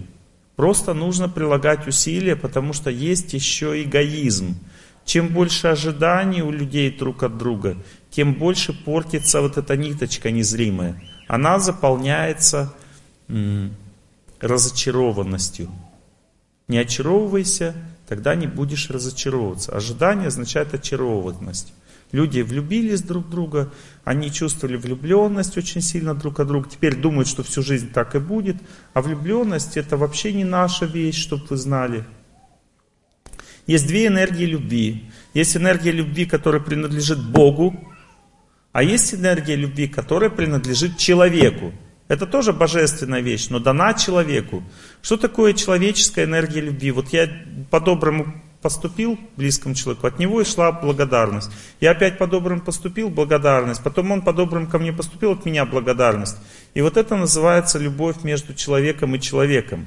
А влюбленность, ощущение, что хорошо от него. Это не человеческая энергия, это энергия Бога. И это Бог делает, чтобы людей склеивать друг с другом. И потом Бог и держит эту ниточку друг с другом. Мы хотим уйти от человека, а не можем, потому что есть привязанность. Вот эта привязанность, это энергия Бога. И Бог привязывает, связывает людей друг с другом. Теперь я разорвал эту связь сам. И что я сделал? Я разгневал того, кто нас вместе держал. Когда женщина разрывает эту связь, у него в сердце появляется холод. И в результате у женщины есть два вида красоты. Один вид красоты это тот, который привлекает половые желания мужчины. Это внешняя красота. Вот она ее может усиливать и ослабевать. Она может понравиться, губки накрасить, там вся такая вот, красивая. Это вызывает вожделение у мужчин, желание вот, э, испытывать счастье от ее тела. Это желание мужчин вообще никогда не вызывает желание жениться на ней, на женщине. Но есть другой вид красоты, он идет из сердца, не зависит от женщины, от самой. Она или это имеет, или нет, она может это чувствовать, что у меня холод в сердце, а не тепло. Может почувствовать. Когда у женщины теплота из сердца идет, то это у мужчины вызывает желание с ней жить, взять ее замуж, ответственность вызывает желание защищать ее и так далее. Вот женщина, которая жестоко бросает мужа, у нее в сердце появляется холод, и даже если привлекается к ней человек, он даже не хочет с ней расписываться, живет или гражданским браком, там ответственность серьезную не берет. Почему? Потому что нет оснований, Бог запретил. Ты должна сначала раскаяться, понять, что бросать близкого человека нельзя, а потом уже получишь себе близкого человека в жизни. Мужчины все наоборот. Он бросает жену, у него сильный жар в сердце появляется. И этот жар, он вызывает сразу у него влюбленность в кого-то очень сильную. То есть он втрюхивается очень сильно. И потом эта девушка, которой он сильно влюбился, он теряет чувство собственного достоинства рядом с ней, потому что сильная влюбленность э, уменьшает достоинство человека. А она становится гордой, и постепенно это усиливается, и в конце концов она его жестоко бросает. Почему? Потому что так работает судьба. Бросил ты, получишь то же самое. Но так как семейное счастье является больше трудом для женщины и наградой для мужчины, то мужчина может легко получить свою награду. Вопрос, надолго ли. А вот женщина надолго остается одна, потому что для женщины более выгодно жить семейной жизнью, чем для мужчины. Женщина от этого получает больше счастья. Мужчина от этого получает развитие. Мужчина, допустим, он без жены, как ватрушка. У мужчины есть три стадии развития. Я просто вам образно говорю. Есть ватрушка, первая стадия. Ну, потом поймете, это видно всегда по мужчине. Вот, вторая стадия – это напряженный человек, очень напряженный такой человек. И третья стадия красивый или развитый мужчина. Красивый, развитый мужчина, их просто не бывает, потому что они все заняты. 10 человек на место, то есть там нереально просто найти такого человека. И выиграть этот конкурс нереально. Ватрушек много, вот, просто завались. Все они влюбляются, они никому не нужны, даже даром, что надо очень много трудиться, чтобы с ним счастливой стать. Напряженные мужики тоже есть, в принципе, свободные. Но они настолько напряженные, что они, э, им тяжело влюбляться, потому что они очень напряженные. Чтобы влюбиться в кого-то, надо немножко расслабиться. Поэтому они есть как бы напряженные, но с ними как-то контакта нет, потому что они всегда заняты. Вот так протекает жизнь. Остаются только ватрушки для женщин.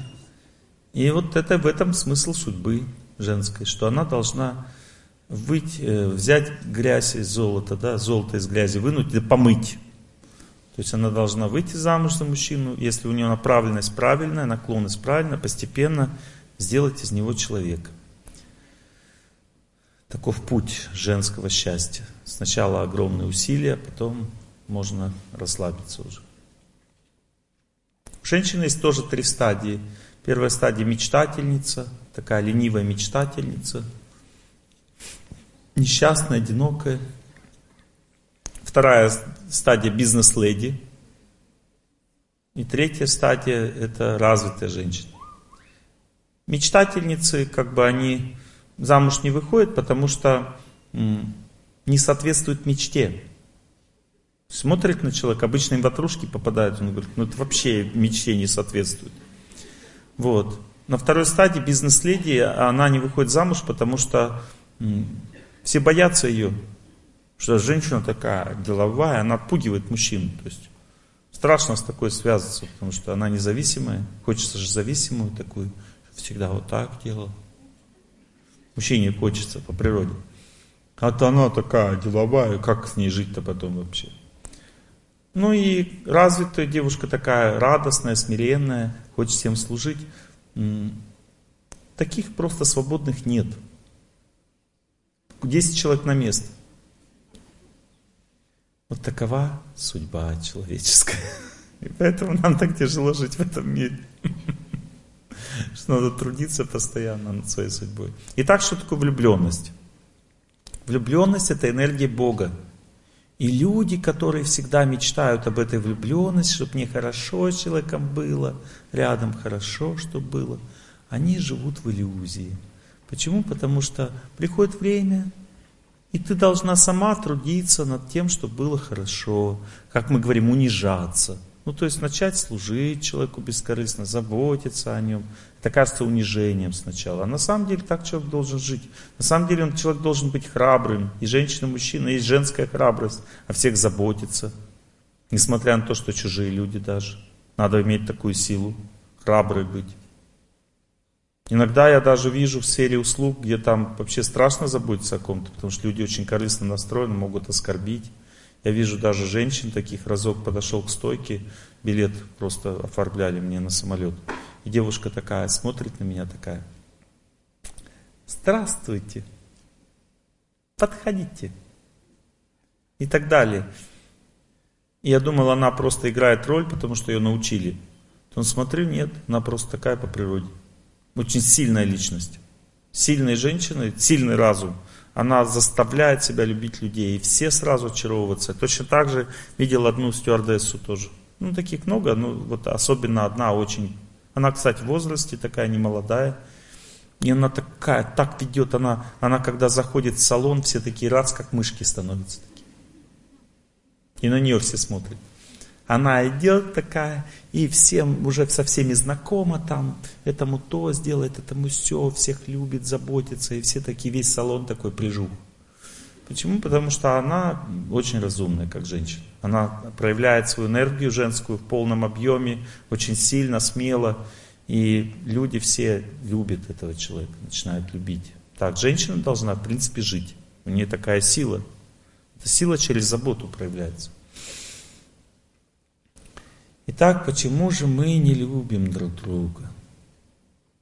Потому что ниточки наши засорены, мы ждали любви друг друга, а любви нету. Вот. Или, допустим, человек очень сильно втрюхался, и он остался одиноким, потому что когда человек верит в человека, в другого, и так сильно любит, он сжигает просто эту любовь, сжигает, и, и такого человека бросают, потому что жить с таким человеком просто невозможно. Так сильно человек влюбляется.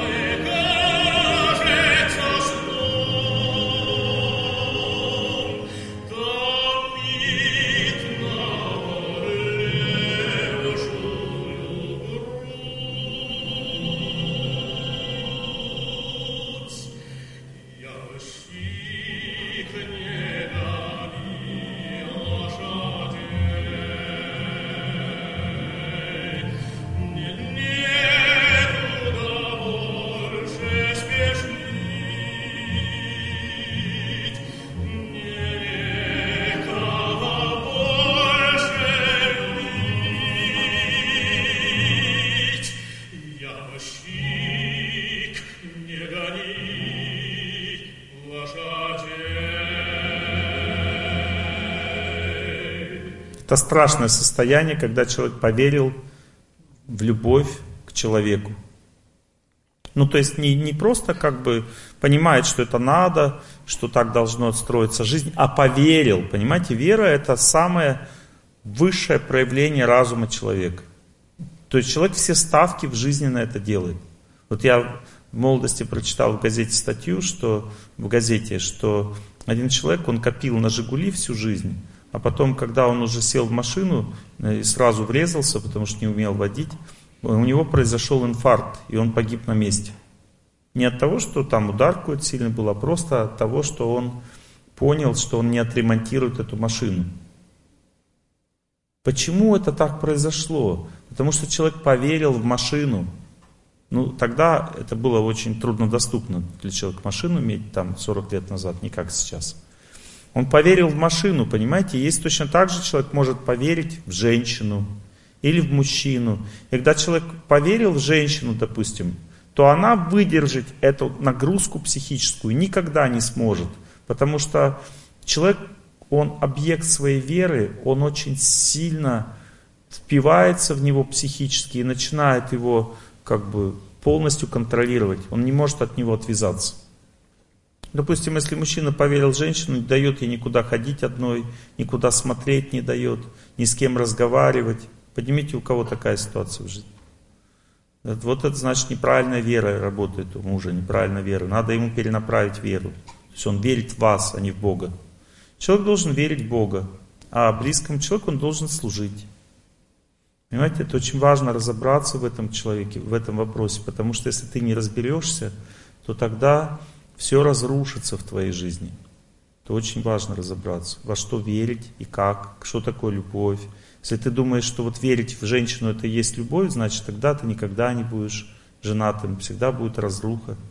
Я люблю ради него.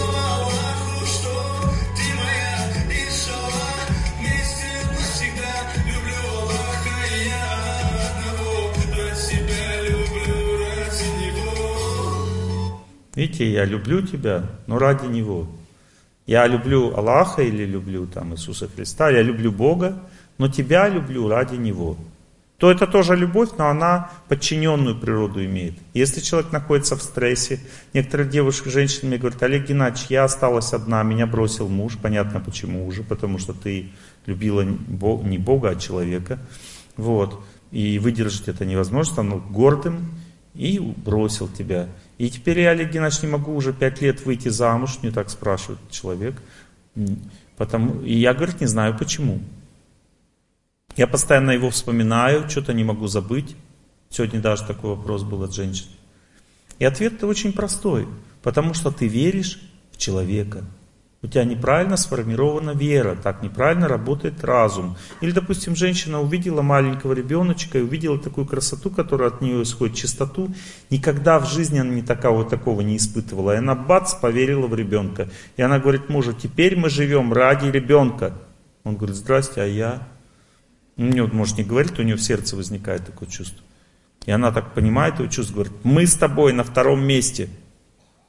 Я пришел к одной женщине, она такая мне говорит, Олег, маленький я был ребенок, 12 лет, она говорит, Олежка, скушай яблочко, пожалуйста, а то оно пропадет. Я говорю, ну как оно пропадет, оно в холодильнике, ну думаю, недель две еще будет лежать. Она говорит, придет муж и пропадет. То есть женщина любит детей, и это значит, что она скоро останется одна. Так и произошло. Потому что мужику никакому такая любовь не нужна. Ну что это за жизнь? Пришел с работы, как бы пропало яблочко, потому что он его съел.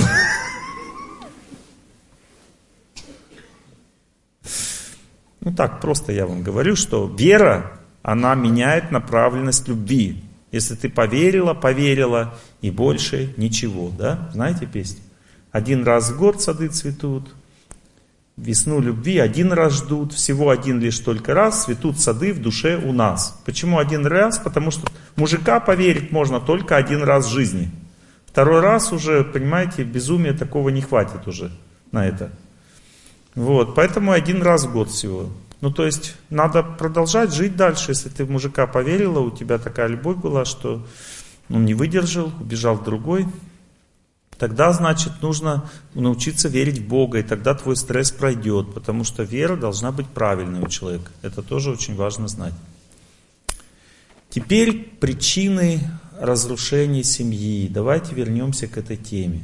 И самое удивительное заключается в том, что есть две основные причины. Первая причина, как ни странно, это разряженные батарейки – то есть у человека ведет неправильный образ жизни, он просто устает от своей жизни и не может вкладывать энергию в счастье близкого человека. Человек живет какое-то время рядом, думает, что мне жить, я счастья никакого не испытываю. И пошла. И пошел туда, где счастье. А где счастье? А счастье там, где есть новое что-то. Понимаете, новый человек совершенно. Вот, он думает, что он, конечно, лучше, этот новый человек, потому что с ним есть влюбленность, а с этим влюбленность уже кончилась. Понимаете? И вот так вот человек думает, что вот счастья нет, потому что не повезло, он думает, что влюбленность жизнь должна быть, а ему надо теперь учиться любовь вырабатывать своими поступками. Но самое удивительное заключается в том, что большинство людей, они даже не могут, в принципе, быть счастливыми, потому что не знают, как это делать. Понимаете, счастье может жить в будущем времени, в прошлом и в настоящем. Само слово «счастье» означает жизнь в настоящем времени. Чтобы жить в настоящем, для этого человек должен принять свою судьбу, для этого нужно представлять, как правильно, как устроен этот мир. Вот, допустим, мне мужа там или жену Бог дал – это мне по судьбе, это значит, что я что-то в прошлом делала вот так, что я получил такого человека. Понимаете, это надо очень точно и четко понимать и верить в это. Когда человек верит в свою судьбу, он чувствует, что мне надо сейчас с этим справляться, а не бросать этого человека исправлять. Мне надо просто сначала принять. Для того, чтобы исправить близкого человека, ты должен успокоиться. Чтобы успокоиться, надо сначала принять. Не успокоишься, даже исправить его не сможешь, потому что ты будешь выключать своими словами его разум. Сначала прими этого человека, а принять означает поверить, что он просто дал не просто так, что это моя судьба, что я сам таким был раньше, такой поступок совершил, что теперь этот близкий человек меня мучает. И если человек принял человека близко, вопреки ожиданиям, ему стало с ним легче жить наоборот. Потому что человек думает, принял я, ну принял я, вот приняла, что у меня муж алкоголик. И что? Мне будет легче что ли? Это я буду теперь согласна с этим? Да все тогда он никогда не изменится. Так рассуждают люди. Наоборот, если ты приняла, что он у тебя алкоголик, это не означает, что ты свыклась. А это означает, что ты поняла, что так положено, что ты наказана по судьбе. И с этого момента ты начинаешь не то, что унижаться перед ним, а ты начинаешь спокойно, по-доброму, работать со своей судьбой через него, чтобы его исправить. Поднимите руку, кто из вас так поступил, и муж перестал пить. Вот смотрите, есть женщины такие, они слушали лекции. Сколько вам понадобилось, вот там рука, сколько времени примерно? А? Три года вам? А? Пятнадцать. Кто руку сверху поднимал? Вам сколько лет? Видите, где-то по моим подсчетам я исследовал этот вопрос, где-то после двух лет работая над своей судьбой, вот как, а бывает тяжелая судьба, когда мужчина пьет, изменяет, там бьет, это тяжелая судьба. Где-то после двух лет муж начинает меняться. Причем а, она не то, что его трясла вот так вот постоянно, она его не трогала, она молилась, служила ему.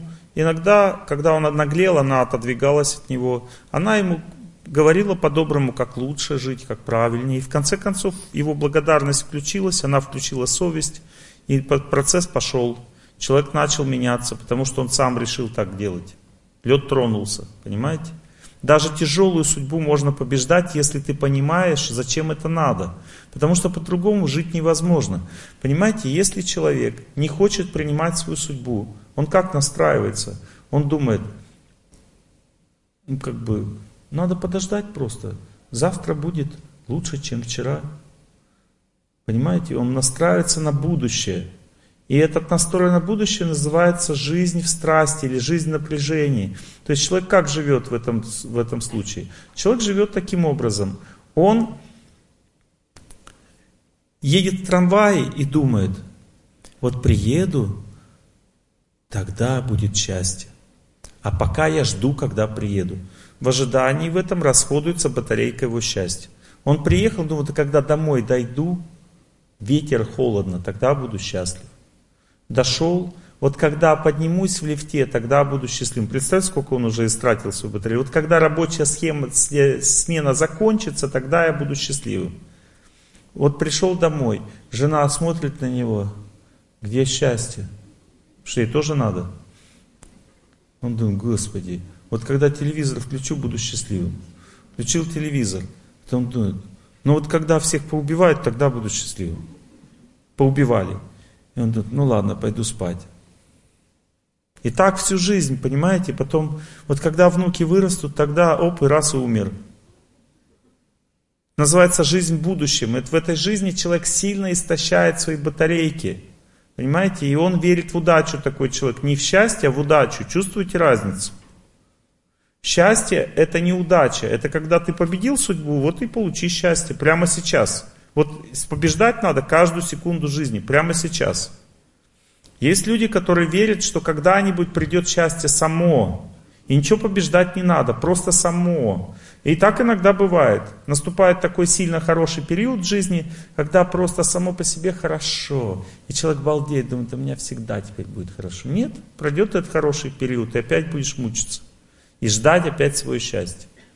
То есть люди, которые живут вот в таком состоянии, они в принципе не могут жить вместе, потому что они всегда ждут счастья, друг от друга ждут.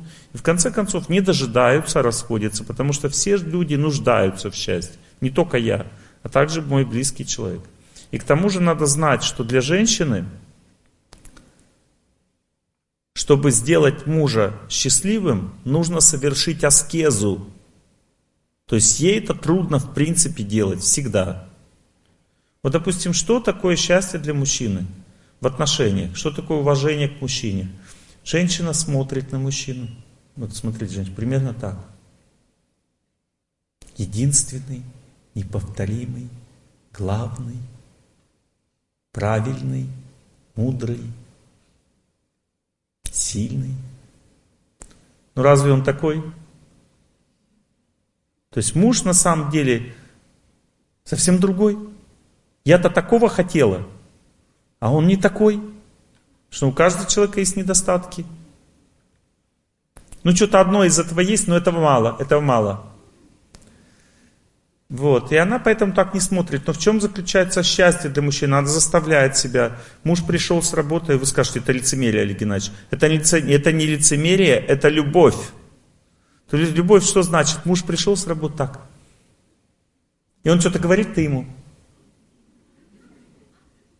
А сама вообще не согласна совсем. Почему? Потому что в этом случае ты хоть жить с ним нормально сможешь. Ты хоть сможешь сделать так, чтобы он тебя выслушал. Понимаете? Потому что иначе вообще не будет ничего хорошего. Потому что это называется уважение к мужчине. Смотреть на него и кивать. Смотреть кивать.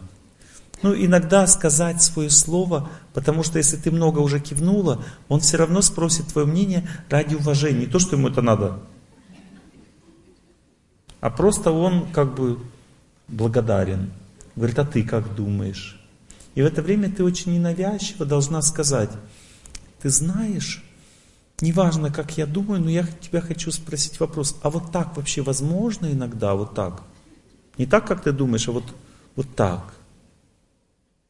И это очень сильно поможет ему в жизни, потому что если жена его любит, он начинает к ней прислушиваться, и он подумает, может быть и возможно, надо изучить эту тему. То есть мужчина сразу не примет, он будет думать об этом, и это спасет его судьбу. Недавно у меня была такая ситуация, иногда наступает плохой период жизни, даже когда у человека ведет здоровый образ жизни, у него могут нарушиться функции в организме. У меня наступили спазмы в глазу правом. Я и сам могу чувствовать, что у меня спазмы, я чувствую свой организм хорошо. И я так, ну, ну спазмы, спазмы, что делать? Я не знаю, что с этим делать, как бы. Не сильно мне было это интересно, но я был сильно занят. Эти спазмы продолжались несколько месяцев, потом я смотрю, что-то мутнеет в глазу. Я сказал жене, она сразу немедленно, пойдем к профессору глазному, будем изучать. Я говорю, да я сам все знаю, я знаю, что у меня в глазу, там спазмы. Она говорит, пойдем к врачу. И, короче, она, я думаю, господи, ну ладно, она сейчас меня достанет просто с этим врачом. Я говорю, пойдем к врачу. И мы пошли к врачу. Я сел к профессору, я знал, что у меня спазмы. Он измерил глазное, глазное давление, оказалось, оно очень сильно повышено. Он поставил диагноз глаукома, выписал мне капли, сказал, будешь всю жизнь капать, как диабетики колят инсулин. Я говорю, спасибо вам, доктор. Вот, и пошел просто и немножко подумал, понастраивался и нашел себе семена, которые поставил в уши вот тут вот на скотче, на пластыре. И давление теперь нормальное. Ну, то есть, когда плохой период закончится, глаза сами опять начнут нормально работать, и не надо будет эти в ушах носить семена. То есть, я к чему это все рассказал вам? К тому, что женщина является сердцем мужа. Она спасает человека в те ситуации. А он, этот врач сказал, если бы вы пришли через два месяца, возможно, была бы отслойка сетчатки. И слепота потом. Представляете, как классно? Не слушать жену. Хотя я был уверен, что как бы я все знаю. И это состояние любого мужика, понимаете? Вот любой мужик считает, что я и так все знаю про свою жизнь. Но если жена настаивает, иди и сделай это. Потому что она является твоим сердцем. Она чувствует дальше, чем ты. Потому что женщина чувствует судьбу своего мужа. Так дал ей Господь такую силу внутреннюю. Точно так же и мужчина, он является стабильностью женщины. Допустим, женщина уже знает, как правильно жить, она наслушалась лекции, все. И как бы она говорит, все, будем вот так жить. Он говорит, стоп, живем вот так. И она должна его послушаться. В какой-то степени должна послушаться, потому что он стабилизирует ситуацию. Вспомните, женщины, сколько раз вы уже меняли свою жизнь полностью. И сколько раз он уже попадал в эту засаду. И сколько раз вы уже отказывались от своих взглядов. Потом переходили на новые. Мужчина является стабильностью жены, он как бы сначала все проверяет, изучает, прежде чем принять новые какие-то взгляды. Он доверяет своей жене, изучает, потом принимает решение. Так должны быть устроены отношения между мужчиной и женщиной, основанные на вере, что Бог не через близкого человека дал разум. Что не только своим разумом я хочу пользоваться, а также разумом близкого человека. Разум женщины это интуиция и чистота. Разум мужчины это стабильность, исследование правилам, которые мы установили в отношениях и в жизни. Но главная причина разрушения семьи является просто нехватка силы. И причина этой нехватки уж уход психики в будущее или в прошлое. Вот ту песенку, которую вы сейчас слушали, там психика ушла в прошлое. Понимаете? Это значит, что человек обесточен, и у него попрана его высшая цель жизни. У женщины это выгрожается в виде депрессии, у мужчины в виде пьянки, гулянки. Вот. Ну, то есть мужчина пьет, когда он ушел в прошлое своей психикой. Женщина депрессирует и становится несчастной. И это означает, что сам контакт с счастьем, с энергией счастья невозможен, потому что само слово «сейчас», «тье», «сейчас» означает «сейчас», а «тье» означает «существование». Счастье находится только в настоящем времени. И человек не может быть счастливым, если его несет вперед или унесло уже назад.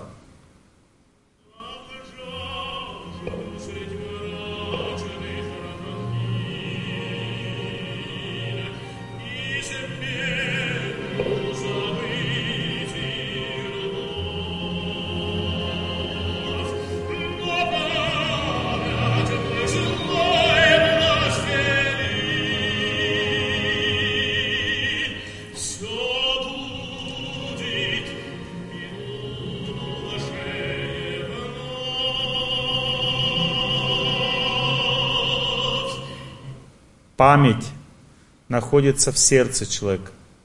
Память – это сила, которая возбуждает, возбуждается силой судьбы.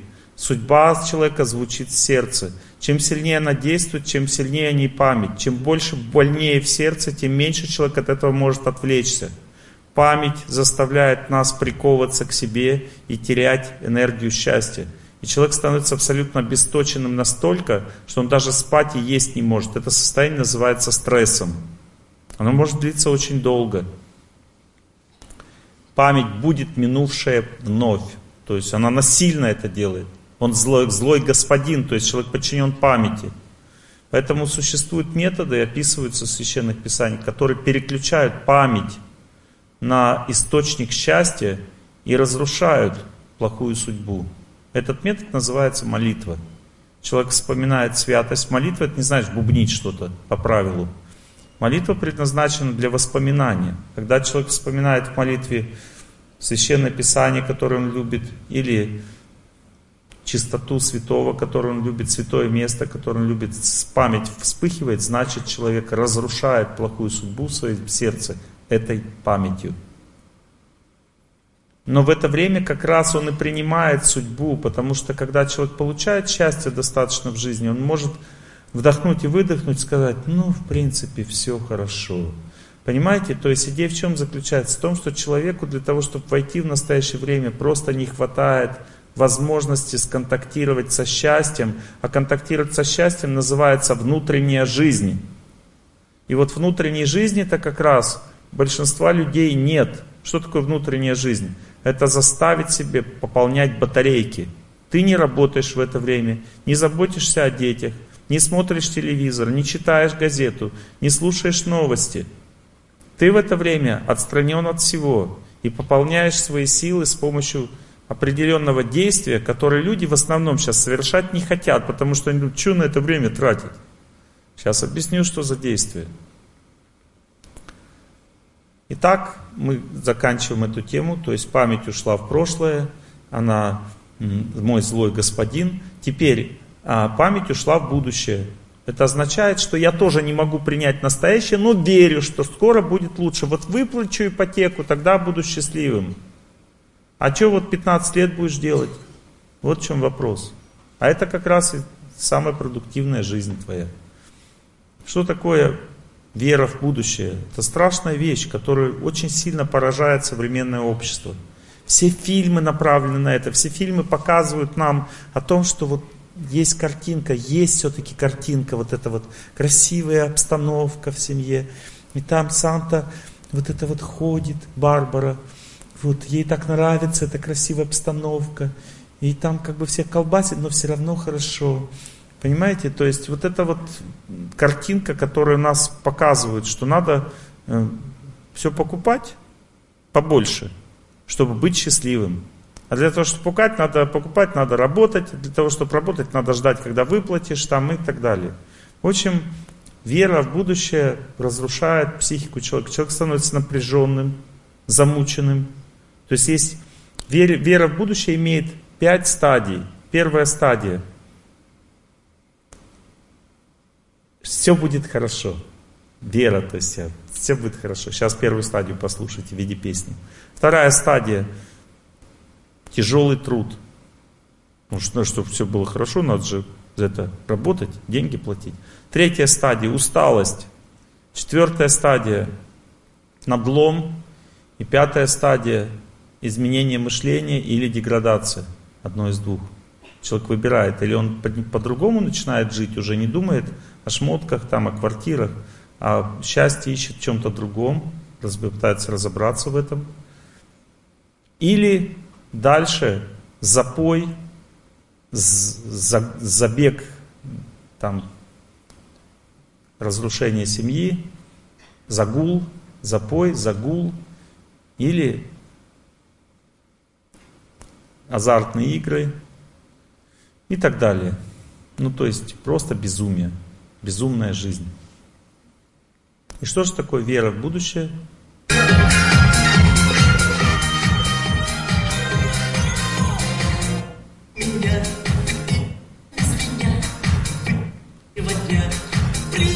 Извиняюсь.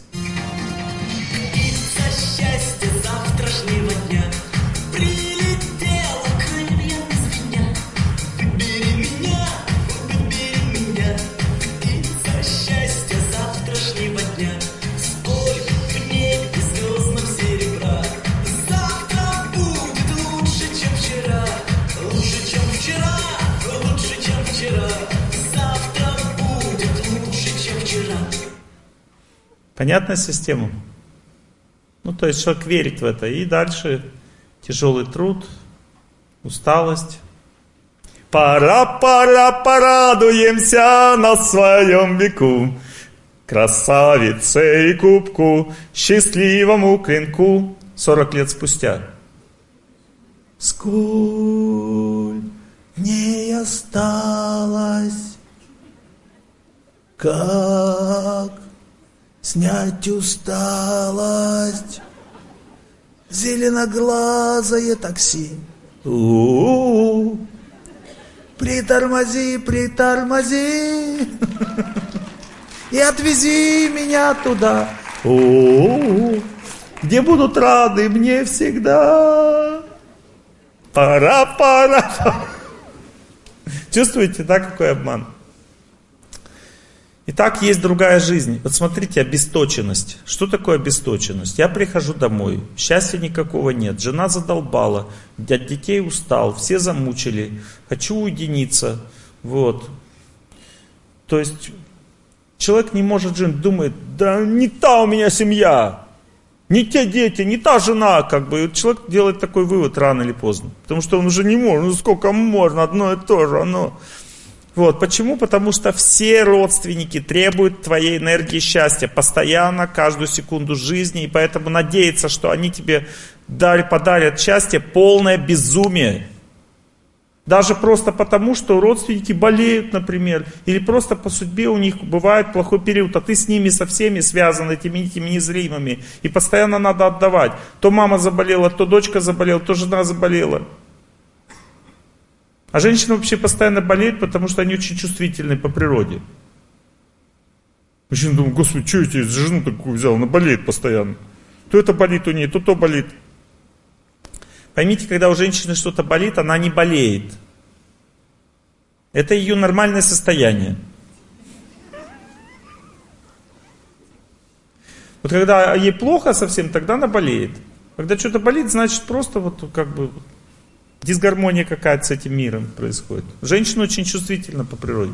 Поэтому у женщины есть три стадии заболеваний. Первая больна, вторая очень больна, третья вдова. Мужа задолбала и все, он сдох. Потому что мужчина болеет только в реанимации. Женщина, запомните.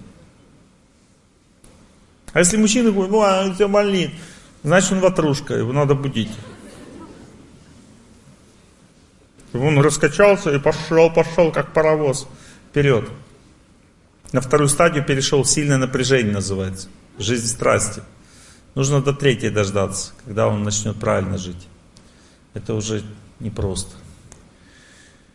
Так существует три источника счастья. Все они связаны с Богом.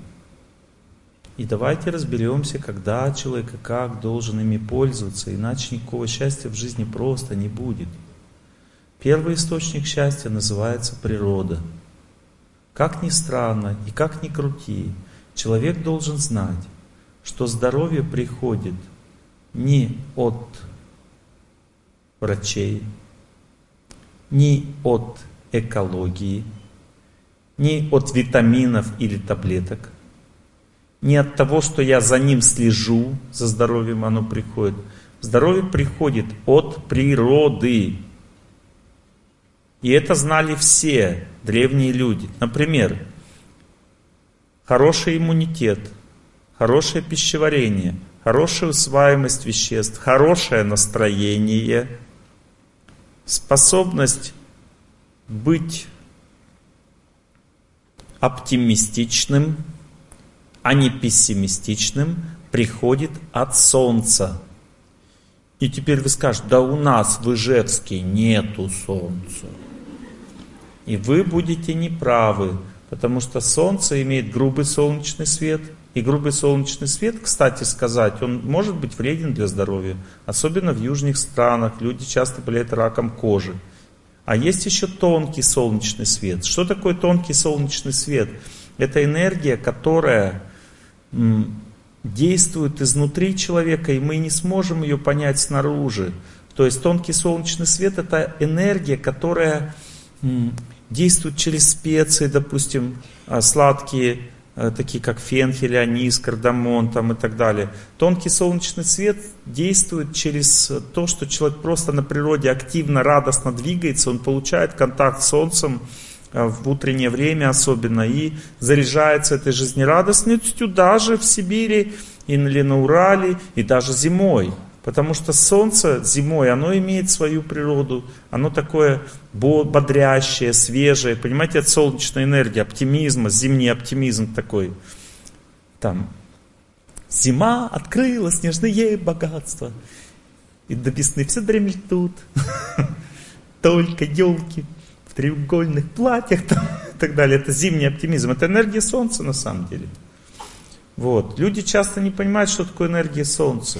Надо это знать. Оно дает человеку здоровье. Если человек пессимистично настроен и не двигается на природе, не верит в природу, верит в многоэтажку в свою и свой телевизор, значит он никогда не получит возможности быть жизнерадостным, оптимистичным, будет разрушать таким образом свою семью.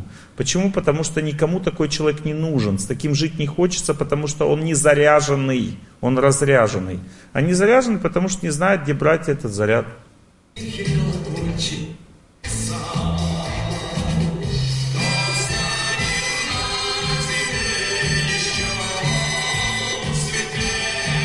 Слушайте, что такое солнце.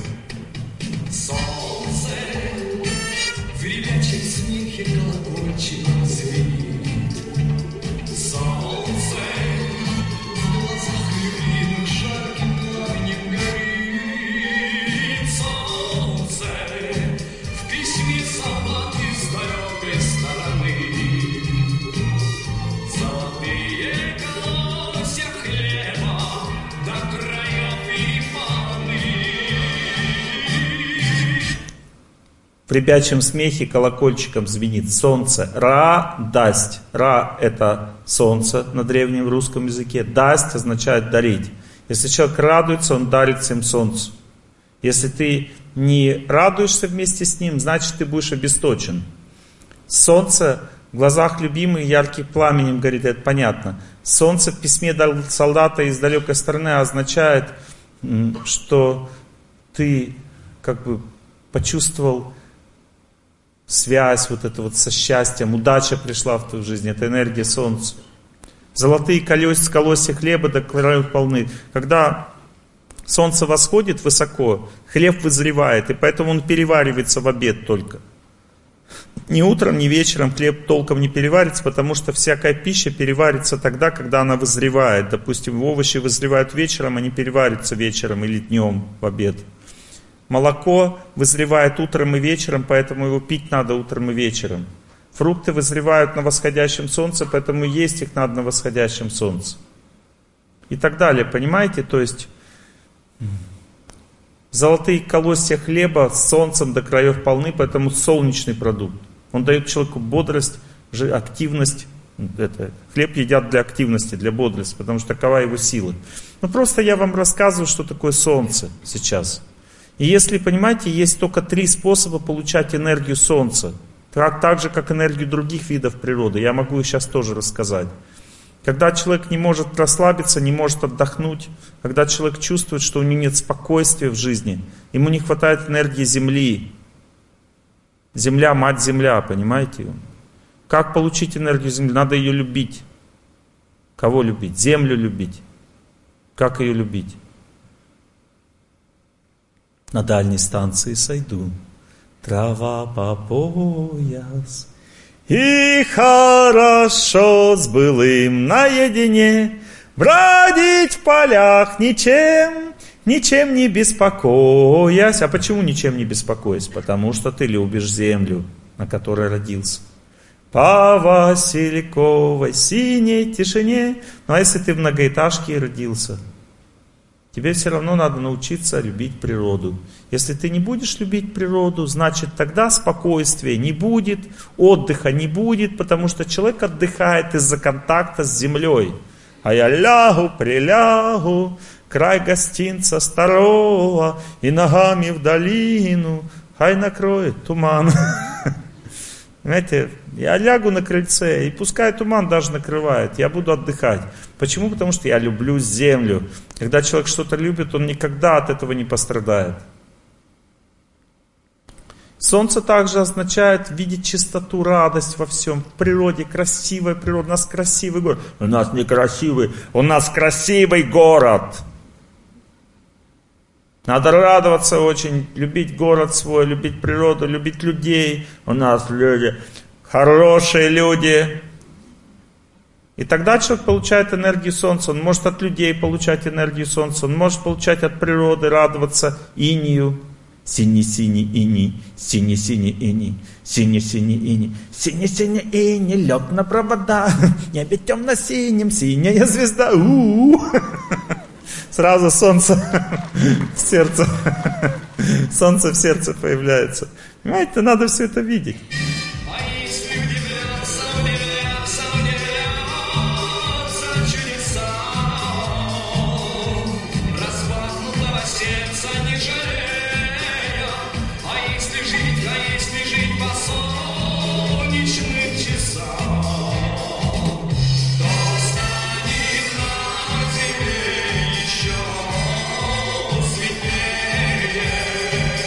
А жить по солнечным часам это вообще отдельная тема.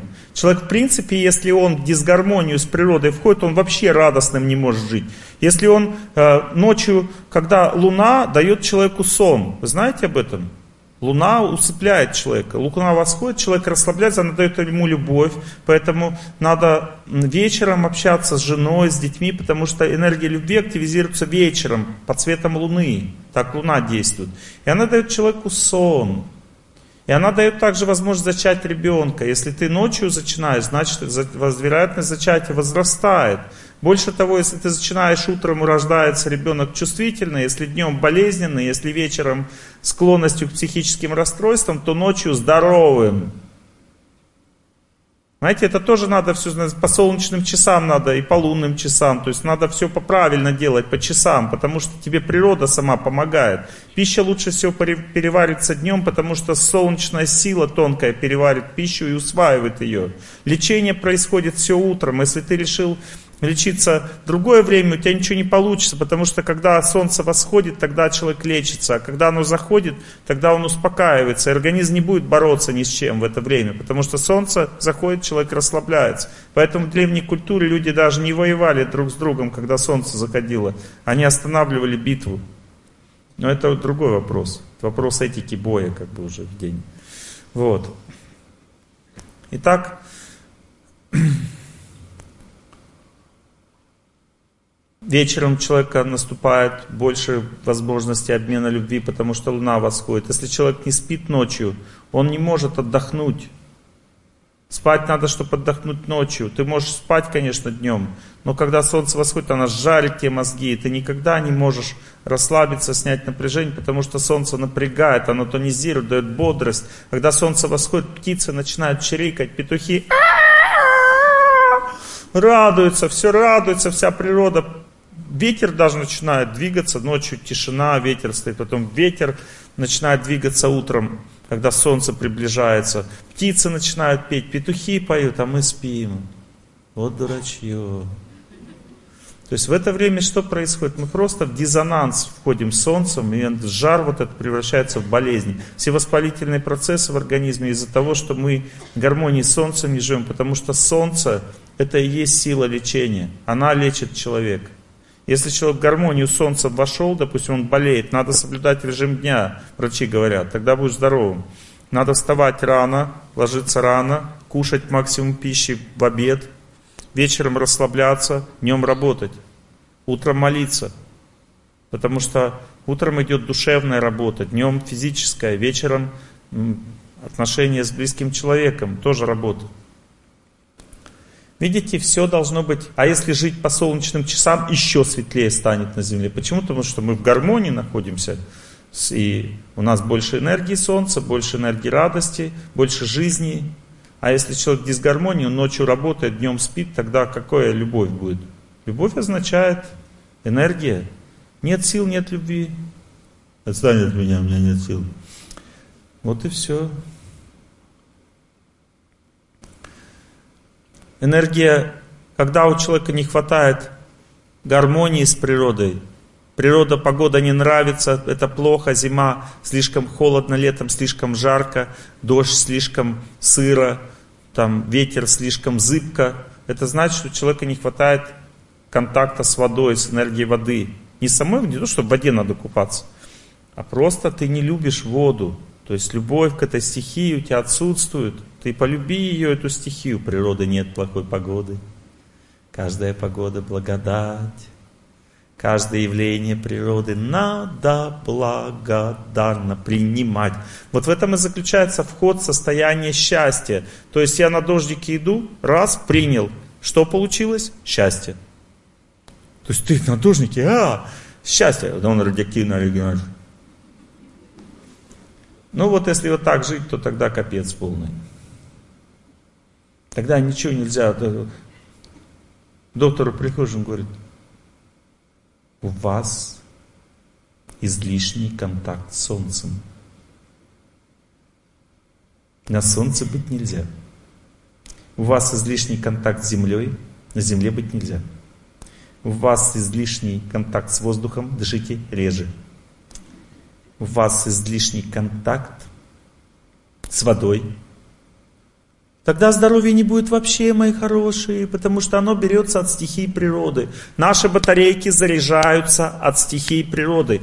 Мы не, не существо, отдаленное от природы. Мы полностью сросшееся существо с природой. Поймите, что народ поэтому и валит в село жить, когда деньги есть, потому что это и есть нормальная жизнь, когда рядом сосны, деревья, земля, и ты дышишь с этим, у тебя здоровье появляется, и счастье в отношениях, и тебе классно, понимаете? То есть, поэтому всегда, когда люди про любовь поют, они поют про что еще? Про природу всегда, потому что есть э, энергия любви в природе находится, энергия счастья, энергия радости, поэтому и так песни все устроены печалься, ты не прощайся, а выходи меня встречать. На дорога встает заря, синим цветом полны моря. Ты не печалься, ты не прощайся, ведь жизнь придумана не зря. Ни с кем разговаривать не могу, хочу быть одна, у меня дисфункции в теле, у меня цикл нормально не работает. Вот, у меня постоянно слезы, значит нет контакта с водой. У тебя нет гармонии с этой стихией. У меня усталость, концентрации, нет внимания, ничего не соображаю, что-то вообще работать не могу. Нет контакта с энергией воздуха. Иди на свежий воздух, я боюсь простыть. Поэтому и простываешь, что боишься. Иди, люби ветер, люби воздух, никогда не простынешь. Простуда означает дисгармония, дисконтакт. Поэтому люди и закаливаются, что он идет в прорубь, верит, ныряет, раз, вышел, все, все гармония полная. И все классно, и он здоров. А если испугался, когда ныряешь, вот тогда будет другой результат уже. Пугаться не надо воду, воду. Также мужика испугалась, женщины очень пугливые по природе. А мужчины очень, у них, у женщин как бы вот пугливость, страх является главным чувством неполноценности в этом мире. А дис, дисгармония с этим миром, страх. А у мужчины главная неполноценность, это ну, что он чувствует, что он не может это победить, с этим справиться. То есть мужчина рождается для победы, а женщина для любви, гармонии. И женщина думает, ой, мужчины такие не какие-то все, ну, такие тяжелые. Да, тяжелые. Или мужчина думает, женщины такие эмоциональные, не могу я с ними. Да, эмоциональные. И что же делать? Принимать. Мужчину надо принимать, вот мужчину принимать. Женщин принимать. Потому что иначе никакого счастья в жизни не будешь. Будешь один, останешься один. Женщина очень стремится к комфорту. Если она комфорт получила в своей одинокой жизни, ну как-то нормально все вроде. Никогда замуж не выйдет.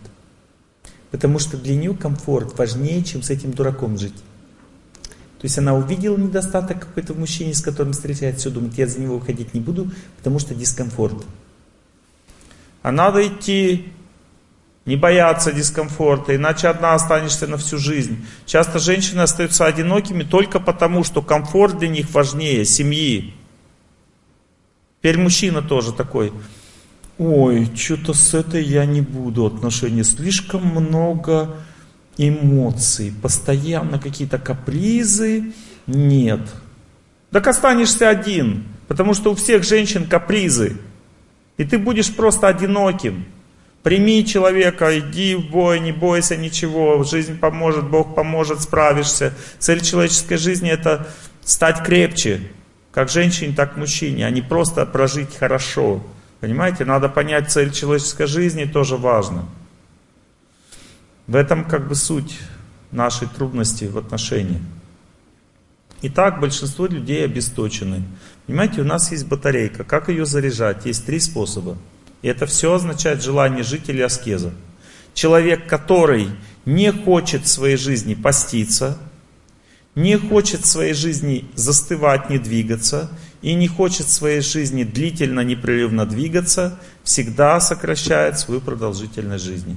Потому что только в этих трех состояниях человек получает энергию стихий или энергию природы.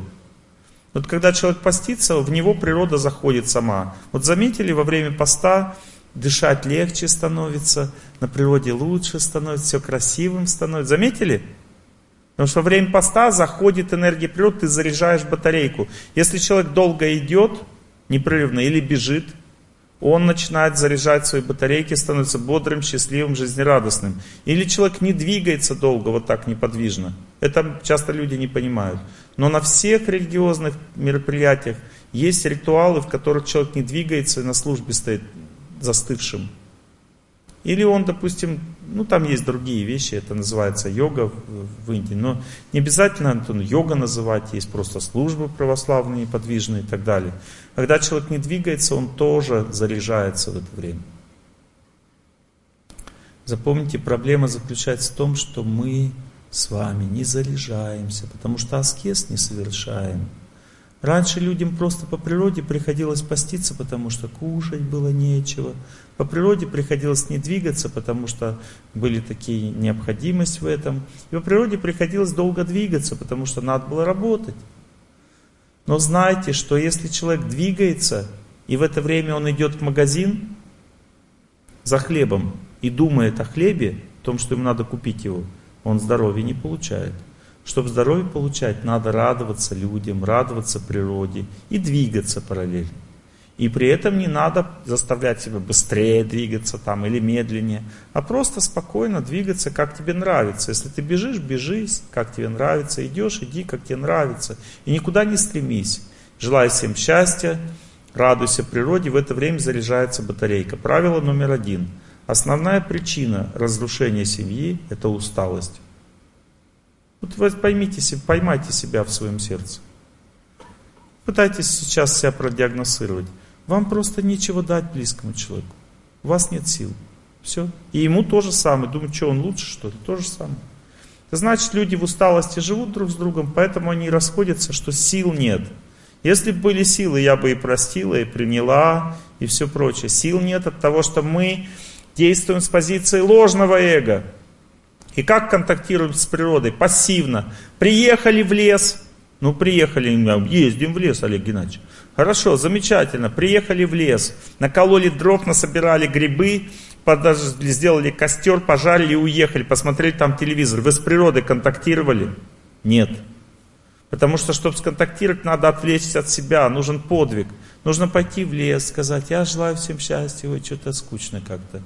Нет, я хочу любить природу, что-то я не люблю. Потому что мы уже отупели, мы не умеем это делать, понимаете? Надо учиться. Учиться жить означает радоваться, двигаться, поститься и так далее. Практически хотите узнать это? Пожалуйста. Практически. 80% бесплодия, которое не диагностировано. У женщин и у мужчин. Все нормально. дети не рожаются. Связано со сниженным способностью двигаться. Просто начните двигаться на природе и бесплодию до свидания. А бесплодие является одной из главных причин разрушения семьи. Вот вам и связь. А таких связей очень много. Не верите? У кого вот трудности? Поднимите руку. И ничего не находят. Стесняются люди. Хорошо, будете подходить ко мне, буду говорить лично. Ладно. Следующая причина разрушение семьи, кроме, я вам сказал, как бы мы живем в будущем и в прошлом, в настоящем не находимся, счастье не заходит, счастье не заходит, потому что также мы живем в дисбалансе с этим миром, не соблюдаем режим дня, счастье не заходит, потому что мы не любим природу, мы от нее отвыкли, мы любим свою клетку, свой телевизор, а они не дают нам здоровья. Здоровье дает лес, даже вы скажете, здесь нет природы, мы в городе живем, Олег Геннадьевич. В городе тоже есть природа. Выходит на улицу, есть воздух свежий, вы скажете, он отравлен. Ничего страшного. У меня мой родной э, дядя, он жил в самом отравленном городе в России, почти самый отравленный, это Чапаевск. Там просто дышать нечем было, я там был. Вот у вас нормально дышать, а там вообще нечем было дышать. И он любил просто свою работу. Он всю жизнь занимался, мебель мастерил. И очень с любовью относился к своему труду. И он радовался людям и жизни. И никогда не болел в жизни. Он долгую жизнь прожил, но дышать было нечем. И он любил гулять, дышать. Потому что когда человек позитивно настроен, у него не всасывается все, что не надо, а всасывается все, что надо.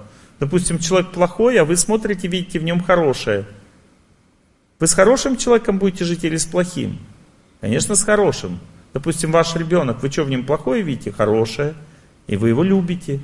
А плохое как бы не воспринимаете. Точно так же я в Москве бегал на улице. Я жил на Арбате, вообще до природы, как минимум 30 километров в любую сторону. И доехать 2,5 часа. Нереально просто. Я бегал прямо по улицам утром и чувствовал себя супер. Почему? Потому что воздух есть хороший везде. Понимаете? Везде. Вопрос, на что ты настроен. Радуйся природе, в городе тоже есть деревья, есть парки, есть э, сады, есть э, люди хорошие. Это следующий аспект, кстати, здоровья, это отношения с людьми. Я, допустим, иду по улице, чем я в это время занимаюсь? Ну, понятно, чем. Я просто грущу или несчастный иду, как бы. А надо любить город, любить людей в это время, потому что иначе у тебя жизни вообще никакой не будет. Будешь разводиться и разводиться, разводиться и разводиться. Бывает все на свете хорошо, в чем дело сразу не поймешь. А просто летний дождь прошел, нормальный летний дождь. Мелькнет в толпе знакомое лицо, веселые глаза. А в них бежит садовое кольцо, а в них блестит садовое кольцо и летняя гроза. Вот и все. То есть надо так жить, заставить себя так жить. Иначе Я водяной, я водяной, никто не водится со мной. Все мои подружки, пиявки и лягушки. Эх, жизнь моя жестянка, а ну ее в болото. А мне летать охота. Надо просто настраиваться правильно, надо понять, как устроена жизнь. Надо понять, что такое жизнь. Помог приятелю устроиться на работу, отвел жену в театр, вечером в субботу под домом покормил бездомных собак, улыбнулся прохожему на улице просто так, уступил место в метро пожилому человеку, объяснил туристу, как найти Москву-реку, сходил в магазин и избавил маму от тяжелой ноши. Все потому, что. Это жизнь. А гнусить, несчастным быть, это не жизнь. Понимаете? Очень важно понять, что многие люди просто не знают, как работает система энергии или силы в этом мире. Вот, допустим, есть божественная сила, идет от природы, она дает человеку здоровье. Божественная сила, идущая от людей, дает человеку все виды счастья в отношениях с людьми. Вот все виды счастья. Это энергия Бога, идущая от людей. Господь действует через людей. Как выйти замуж, Олег Геннадьевич? Надо мужика сбить с ног своей силой женской. Больше никак не выйдешь за. А как его сбить с ног? Для этого надо копить эту силу. А где эта сила находится? Она находится в, твоей, в твоем желании любить людей и заботиться о них. Если ты желание это культивируешь, постоянно о всех заботишься, заботишься, заботишься, то постепенно ты становишься красивее, потому что женская энергия красоты это энергия заботы, запомните. Когда женщина растормаживается, она из своей мечты выходит, начинает с позиции разума жить, понимает, как надо правильно жить, начинает становиться активной, всем радуется, всем как бы счастья желает, то она становится красивой, сначала на нее просто обращать внимание начинает, но никто не знакомится. Потом постепенно начинают знакомиться, но не те. Потом знакомятся те, и дальше тоже надо быть счастливой, жизнерадостной, независимой от мужика. Если познакомился, ты сразу прыгнул ему в постель, ему уже неинтересно, понимаете, потому что любовь у него пропадает сразу. У него любовь будет усилиться, если ты вообще как бы не обращаешь на него внимания, говоришь, ну хорошо, пройдемся. Ну хорошо, поговорим и так далее. И ты сама в себе счастливая, самодостаточная, всех любишь, о всех заботишься. И он думает, да мне такая нужна жена. Он говорит, я хочу, э, а, а чем мы с тобой не целуемся? Докажи. Ну, то есть мужчина должен проявлять силу, решимость, ответственность. И в конце концов, как бы, когда он уже понял, что надо зам, он ее берет замуж, а потом все остальное уже. Так должна женщина жить. Чуть-чуть позволила больше, все, ему уже неинтересно, понимаете? И он уже, а, и он, ну хорошо, поженить, гражданский брак. Понимаете, все, ему уже неинтересно, потому что он добился своего, и все, больше ничего не надо. А женщине надо семью, Понимаете, мужчине тоже может быть над семью, но он об этом не знает сначала. Эта женщина должна ему это доказать силой воли своей женской. И как вот понять, что как бы клиент созрел?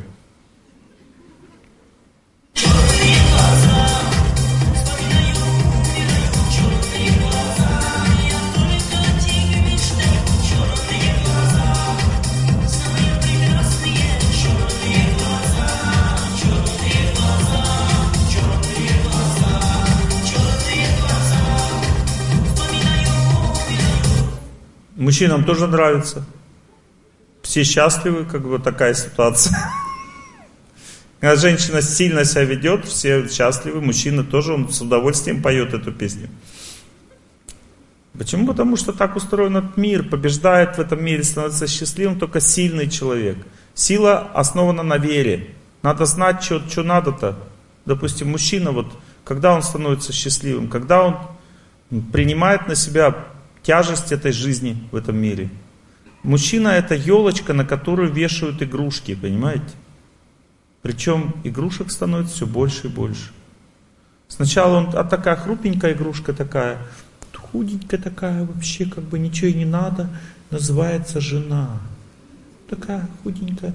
Он еще не знает, что она привязана к своим родителям, и поэтому тебе придется тоже к ним с ними иметь дело, потому что женщина очень сильно привязана к родителям, без них не может, он не знает об этом еще. Скоро узнает.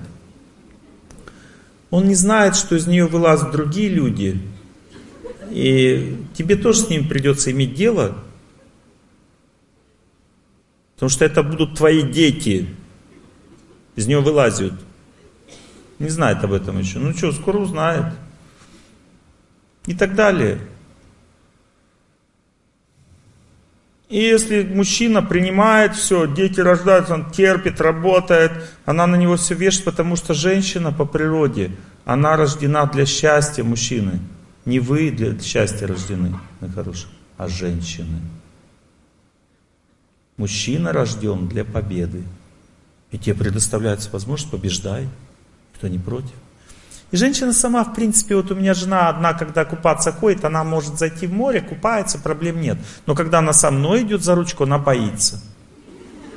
Говорит, ой, мне так волны эти все, как бы, мне так тяжело. Я говорю, ну пойдем, моя хорошая. Ей так нравится расслабиться рядом с мужем. И вообще, как бы, не хотеть купаться, пускай сам заставит. Так устроена психика женщины. Просто. Правильно женщина или нет? Да. Потому что они хотят расслабиться рядом с мужчиной, чтобы он напрягался. И они дарят ему любовь в результате. А он как раз ему нужна любовь. А мужчина, понимаете, если он напрягается, он становится здоровым, волевым, жизнерадостным. То есть у него столько всего появляется хорошего, если он напрягается начинает побеждать свою судьбу. Но чтобы мужчине напрячься, ему нужно столько сделать с собой. Один мужчина в Уфе мне сказал, Олег Геннадьевич, как перестать быть ватрушкой? Я уже замучился. Я говорю, а что вы делаете? Говорит, спортом занимайся, то и другое. Я говорю, молодец, все, скоро станешь красивым. Скоро как мужчина, скоро на тебя женщины будут смотреть, все будет хорошо. Он говорит, ладно, я понял. Вот. Мужчине очень тяжело, потому что психика мужчины так соткана, он или на печке лежит, или воюет. Он не может просто так вот жить. Ему нужен какой-то подвиг, понимаете? И когда уже семья умирает, все, как бы, денег нет. Он говорит, ну ладно, пошел работать, все. Вот. Где? Ну где Бог даст? Слава Богу. Жена думает. А так он ни за что не пойдет. Потому что все вроде нормально, что париться. Вот, это так устроена психика мужчины, и ничего с этим не сделаешь. А психика женщины всегда хочет расслабляться, от нее такая природа. Поэтому мужчина должен знать, что, допустим, женщина сначала вдохновила тебя зарядку по утрам делать. Ты не знаешь, что она все время будет делать сама. Ты вдохновился, все, она может спать спокойно. Ты ей говоришь, зарядку делай со мной. Она говорит, сам делай, я устала. Женщине это позволяется. А мужчине нет. Мужчины завидуют часто женщинам. Говорят, давай зарядку делай. Ну, то есть завидуют женскому телу. Что несправедливость же. Она расслабляется, а мне надо пахать. Он говорит, иди на работу тоже, что ты тут дома сидишь. Хорошо, она может пойти на работу. Но тогда энергия любви в семье закончится, и ты в результате будешь несчастным, напряженным, тебя никто не расслабит, потому что женщина должна сделать чистоту, она должна приготовить, она должна всех любить твоих тоже, между прочим, твоих родственников тоже, потому что иначе у тебя с ними не будут поддерживаться отношения без твоей жены. Она это все нужна энергия, она должна со всеми поговорить, с твоими друзьями, подружками. Вот со всеми, чтобы везде поддерживать любовь, настроение хорошее, и соседей покормить пирожками, и собачку, и все прочее. Это же реальная работа. Это тратится куча сил. А если ты не хочешь, чтобы у тебя личная жизнь была, тогда пинка под зад, жена на работу, деньги зарабатываем вдвоем. Хорошо, придется искать любовницу. Потому что без энергии любви мужчина жить не может. Основная причина пьянства – это нехватка энергии любви у мужчины, и он а, и начинает пить. Так энергия любви от жены идет, а что ты ее гоняешь? Да, и возможность расслабиться, потому что расслабленная женщина красивая, а напряженная некрасивая. Но это значит, что женщины должны постоянно на кровати лежать, от этого не будет здоровья. Женщины должны бегать, совершать аскезы, поститься, но аккуратно. Вот, допустим, бегают женщины, как гусыни, такие, раз, раз, потихоньку бежит. И все, становится здоровой. Поститься тоже аккуратно, сколько может. Попостилась чуть-чуть, поела. надо париться. Так женщина остается красивой. Она себя напрягла, у нее гормональные функции расстроилась, все. Олег у себя морщины. Я говорю, нечего себя мучить. Женщина. Видите, мы очень разные, и мужчина должен постоянно защищать женщину, потому что она для этого родила, она хочет быть защищенным. Мужчина также должен знать, что твою жену, кроме тебя, любит еще ее мать. Потому что женщина, она очень близкие отношения с родственниками строит. И когда женщина рождается, то она сначала приносит счастье семье, а потом страдания, потому что они ее теряют, она выходит замуж. А если когда рождается мужчина, он сначала страдания семье приносит, потому что он всех задолбает, прежде чем вырастет. Вот. А потом счастье, когда он человеком становится. Понимаете? И мужчина должен э, знать, что если он хочет сохранить свою семью и свою жену, он должен полюбить свою тещу. Я реально просто говорю вам, что мужчина должен знать, что она все равно будет ревновать тебя к, своей, твоей дочке, своей дочке, и все равно чуть-чуть гнусить, что-то ей будет не нравиться. Но за редким исключением, меня просто суперная теща. Она говорит, я тебя люблю больше всех, даже больше своей дочери. Меня как бы теща говорит так. Вот. Но так бывает редко, в основном теща как бы любит дочь, а тебя не очень, потому что ты олицетворяешь ее ошибки в жизни. Судьба дочери похожа на судьбу матери, и когда мать видит тебя, она говорит, только не с этим, только не с этим. Почему? Потому что она уже имела опыт такой в жизни, ей не нравится, а это и есть ее судьба. Она же тоже должна этот опыт иметь, дочь. И мать, поэтому ее надо доказать ей, доказать, что ты хороший. Как это нужно сделать? Нужно выучить такую молитву. Сейчас будем учить молитву.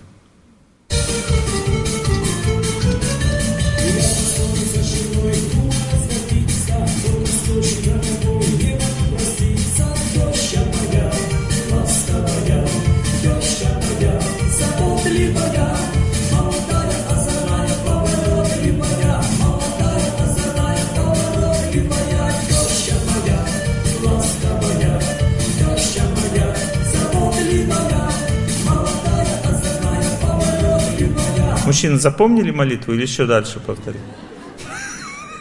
Надо по утрам повторять. Теща моя, заботливая, теща моя, ласковая.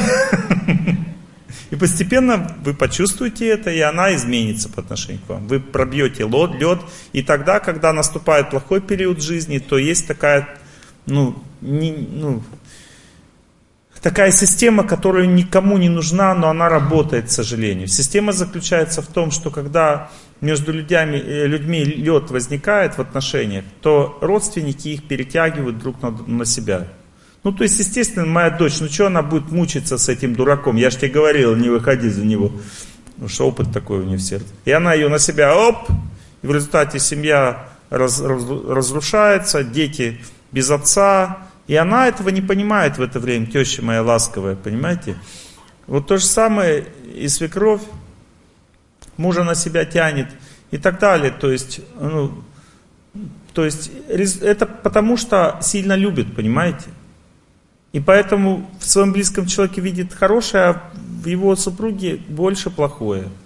И поэтому долг каждого человека любить больше родственников жены даже, чем своих учиться. Понятно, что все равно ты будешь своих больше. Но стараться, учиться, их больше любить. И тогда будет баланс, гармония. Когда, когда плохие отношения начинаются по судьбе, перетягивают на себя, начинают родственники, и тут ты как бы с ними отношения восстанавливаешь, опять включаешь, и они начинают сохранять семью. Противоположную сторону действия. Такая система. Ого, уже у нас время. Ничего себе. А сколько сейчас время? А, я, у меня на часы неправильно. Без 10 9 или 10? 9, слава Богу. У меня просто по уфимскому времени. Думал, что я заболтался. Ну, в общем, у нас должна закан заканчиваться лекция. Э, завтра я на полчаса раньше приеду и на все ваши вопросы, которые будете мне задавать, отвечу. После лекции я выйду в фойе, сяду и можете меня помучить еще, пока нас не будут выгонять. Вот. Сейчас после лекции я буду раздавать цветы вам и кидаться вами, вас мандаринами. Вы внимательно смотрите, чтобы не по голове, а в руки попадал. Вот. А сейчас мы с вами немножко будем учиться побеждать судьбу. Послушайте меня внимательно. Если вы чувствуете, что в вашей жизни есть непреодолимое препятствие, то это препятствие может быть преодолено. Для этого существуют определенные правила, которые с древних времен все знали люди. И правило заключается в том, что с помощью звука и памяти своей нужно включиться в молитву тех, кто умеет молиться. Потому что для этого нужно подключиться к волне, к настроиться сначала. Потом, когда твоя собственная память будет так сильно помнить о Боге, тогда тебе не обязательно кого-то слушать. Но сначала человек ходит на службы, вместе со всеми поет, вместе со всеми читает молитвы. Почему? Потому что это процесс совместного повторения. Он отвлекает человека от себя. И в тот момент, когда человек отвлекается от себя, начинается победа над судьбой. Я сейчас вам это продемонстрирую. Вот смотрите, я, есть три типа звука. Звук эмоций не побеждает судьбу. Я буду сейчас повторять, я желаю всем счастья, потому что у всех разные веры, разные молитвы. Мы будем просто настрой, который разрушает неправильный эгоизм, повторять. Раз, этот настрой разрушает неправильный и усиливает истинный эгоизм. Я желаю счастья кому? Не себе, а всем. Понимаете? Этот настрой перенастраивает психику на правильные латы, начинается лечение, контакт человека с природой, с людьми и с Богом. Для здоровья контакт с природой, для социальной силы контакт с людьми, для победы над судьбой контакт с Богом. Мы сейчас побеждаем судьбу с вами, поэтому я включаю православную молитву. Почему православную? Потому что здесь, в этом городе, православная культура. И все ее должны уважать. Это другая тема, я как бы об этом попозже поговорю. Не обязательно принимать эту веру, есть культура, есть вера понять. Человек должен быть культурным, означает уважать культуру. Культура всегда на фоне какой-то веры существует. Допустим, в Уфе мусульманская культура, я там мусульманскую молитву включал. Да, я в Тель-Авиве читаю лекции, я там включаю еврейские молитвы. И всем нравится, потому что такая культура. А в Китае, когда в Пекине я читал, я включил о, то есть китайскую культуру. Так, смотрите, первый тип звука не побеждает судьбу, эмоциональный звук. Я желаю всем счастья. Не побеждает судьбу, потому что в это время я балдею от своих слов. Никакого бескорыстия нет, я просто балдею все. Второй тип звука, этот звук тоже не побеждает судьбу, потому что он идет от моего настроения. Я желаю всем счастья. У меня хорошее настроение – счастье. А если плохое настроение – я желаю всем счастья. Никакого счастья. Понимаете? Потому что настроение – это энергия судьбы. Теперь, как мне произнести звук, который не будет связан со мной? Для этого я должен во время звука забыть про себя и помнить тех, кто молится – Звук включает разум. Почему не про себя молиться? Потому что про себя включается ум. Звук включает разум. Разум побеждает судьбу. Как? Он отвлекает от себя. Забыли про себя, думайте только о молитве, все, ваша судьба пошла побеждаться. Как, я завтра расскажу поподробнее. Вот смотрите, как этот звук работает. Он живет в памяти. Вот я сейчас через память буду повторять «Я желаю всем счастья». Через свою память о тех, кто молится. Я желаю всем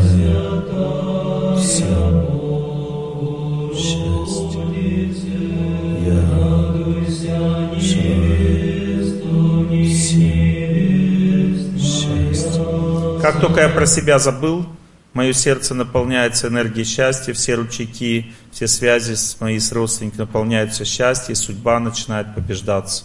Если ваша связь с мужем восстановится, он возвращается. Он не может уже от вас уйти. Так работает система.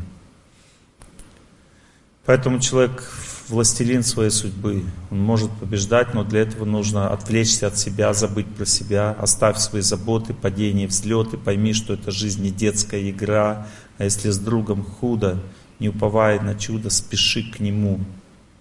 Всегда иди дорогою добра. Так, давайте забудем про себя, послушаем молитву, пожелаем всем счастья. У нас заканчивается беседа. It's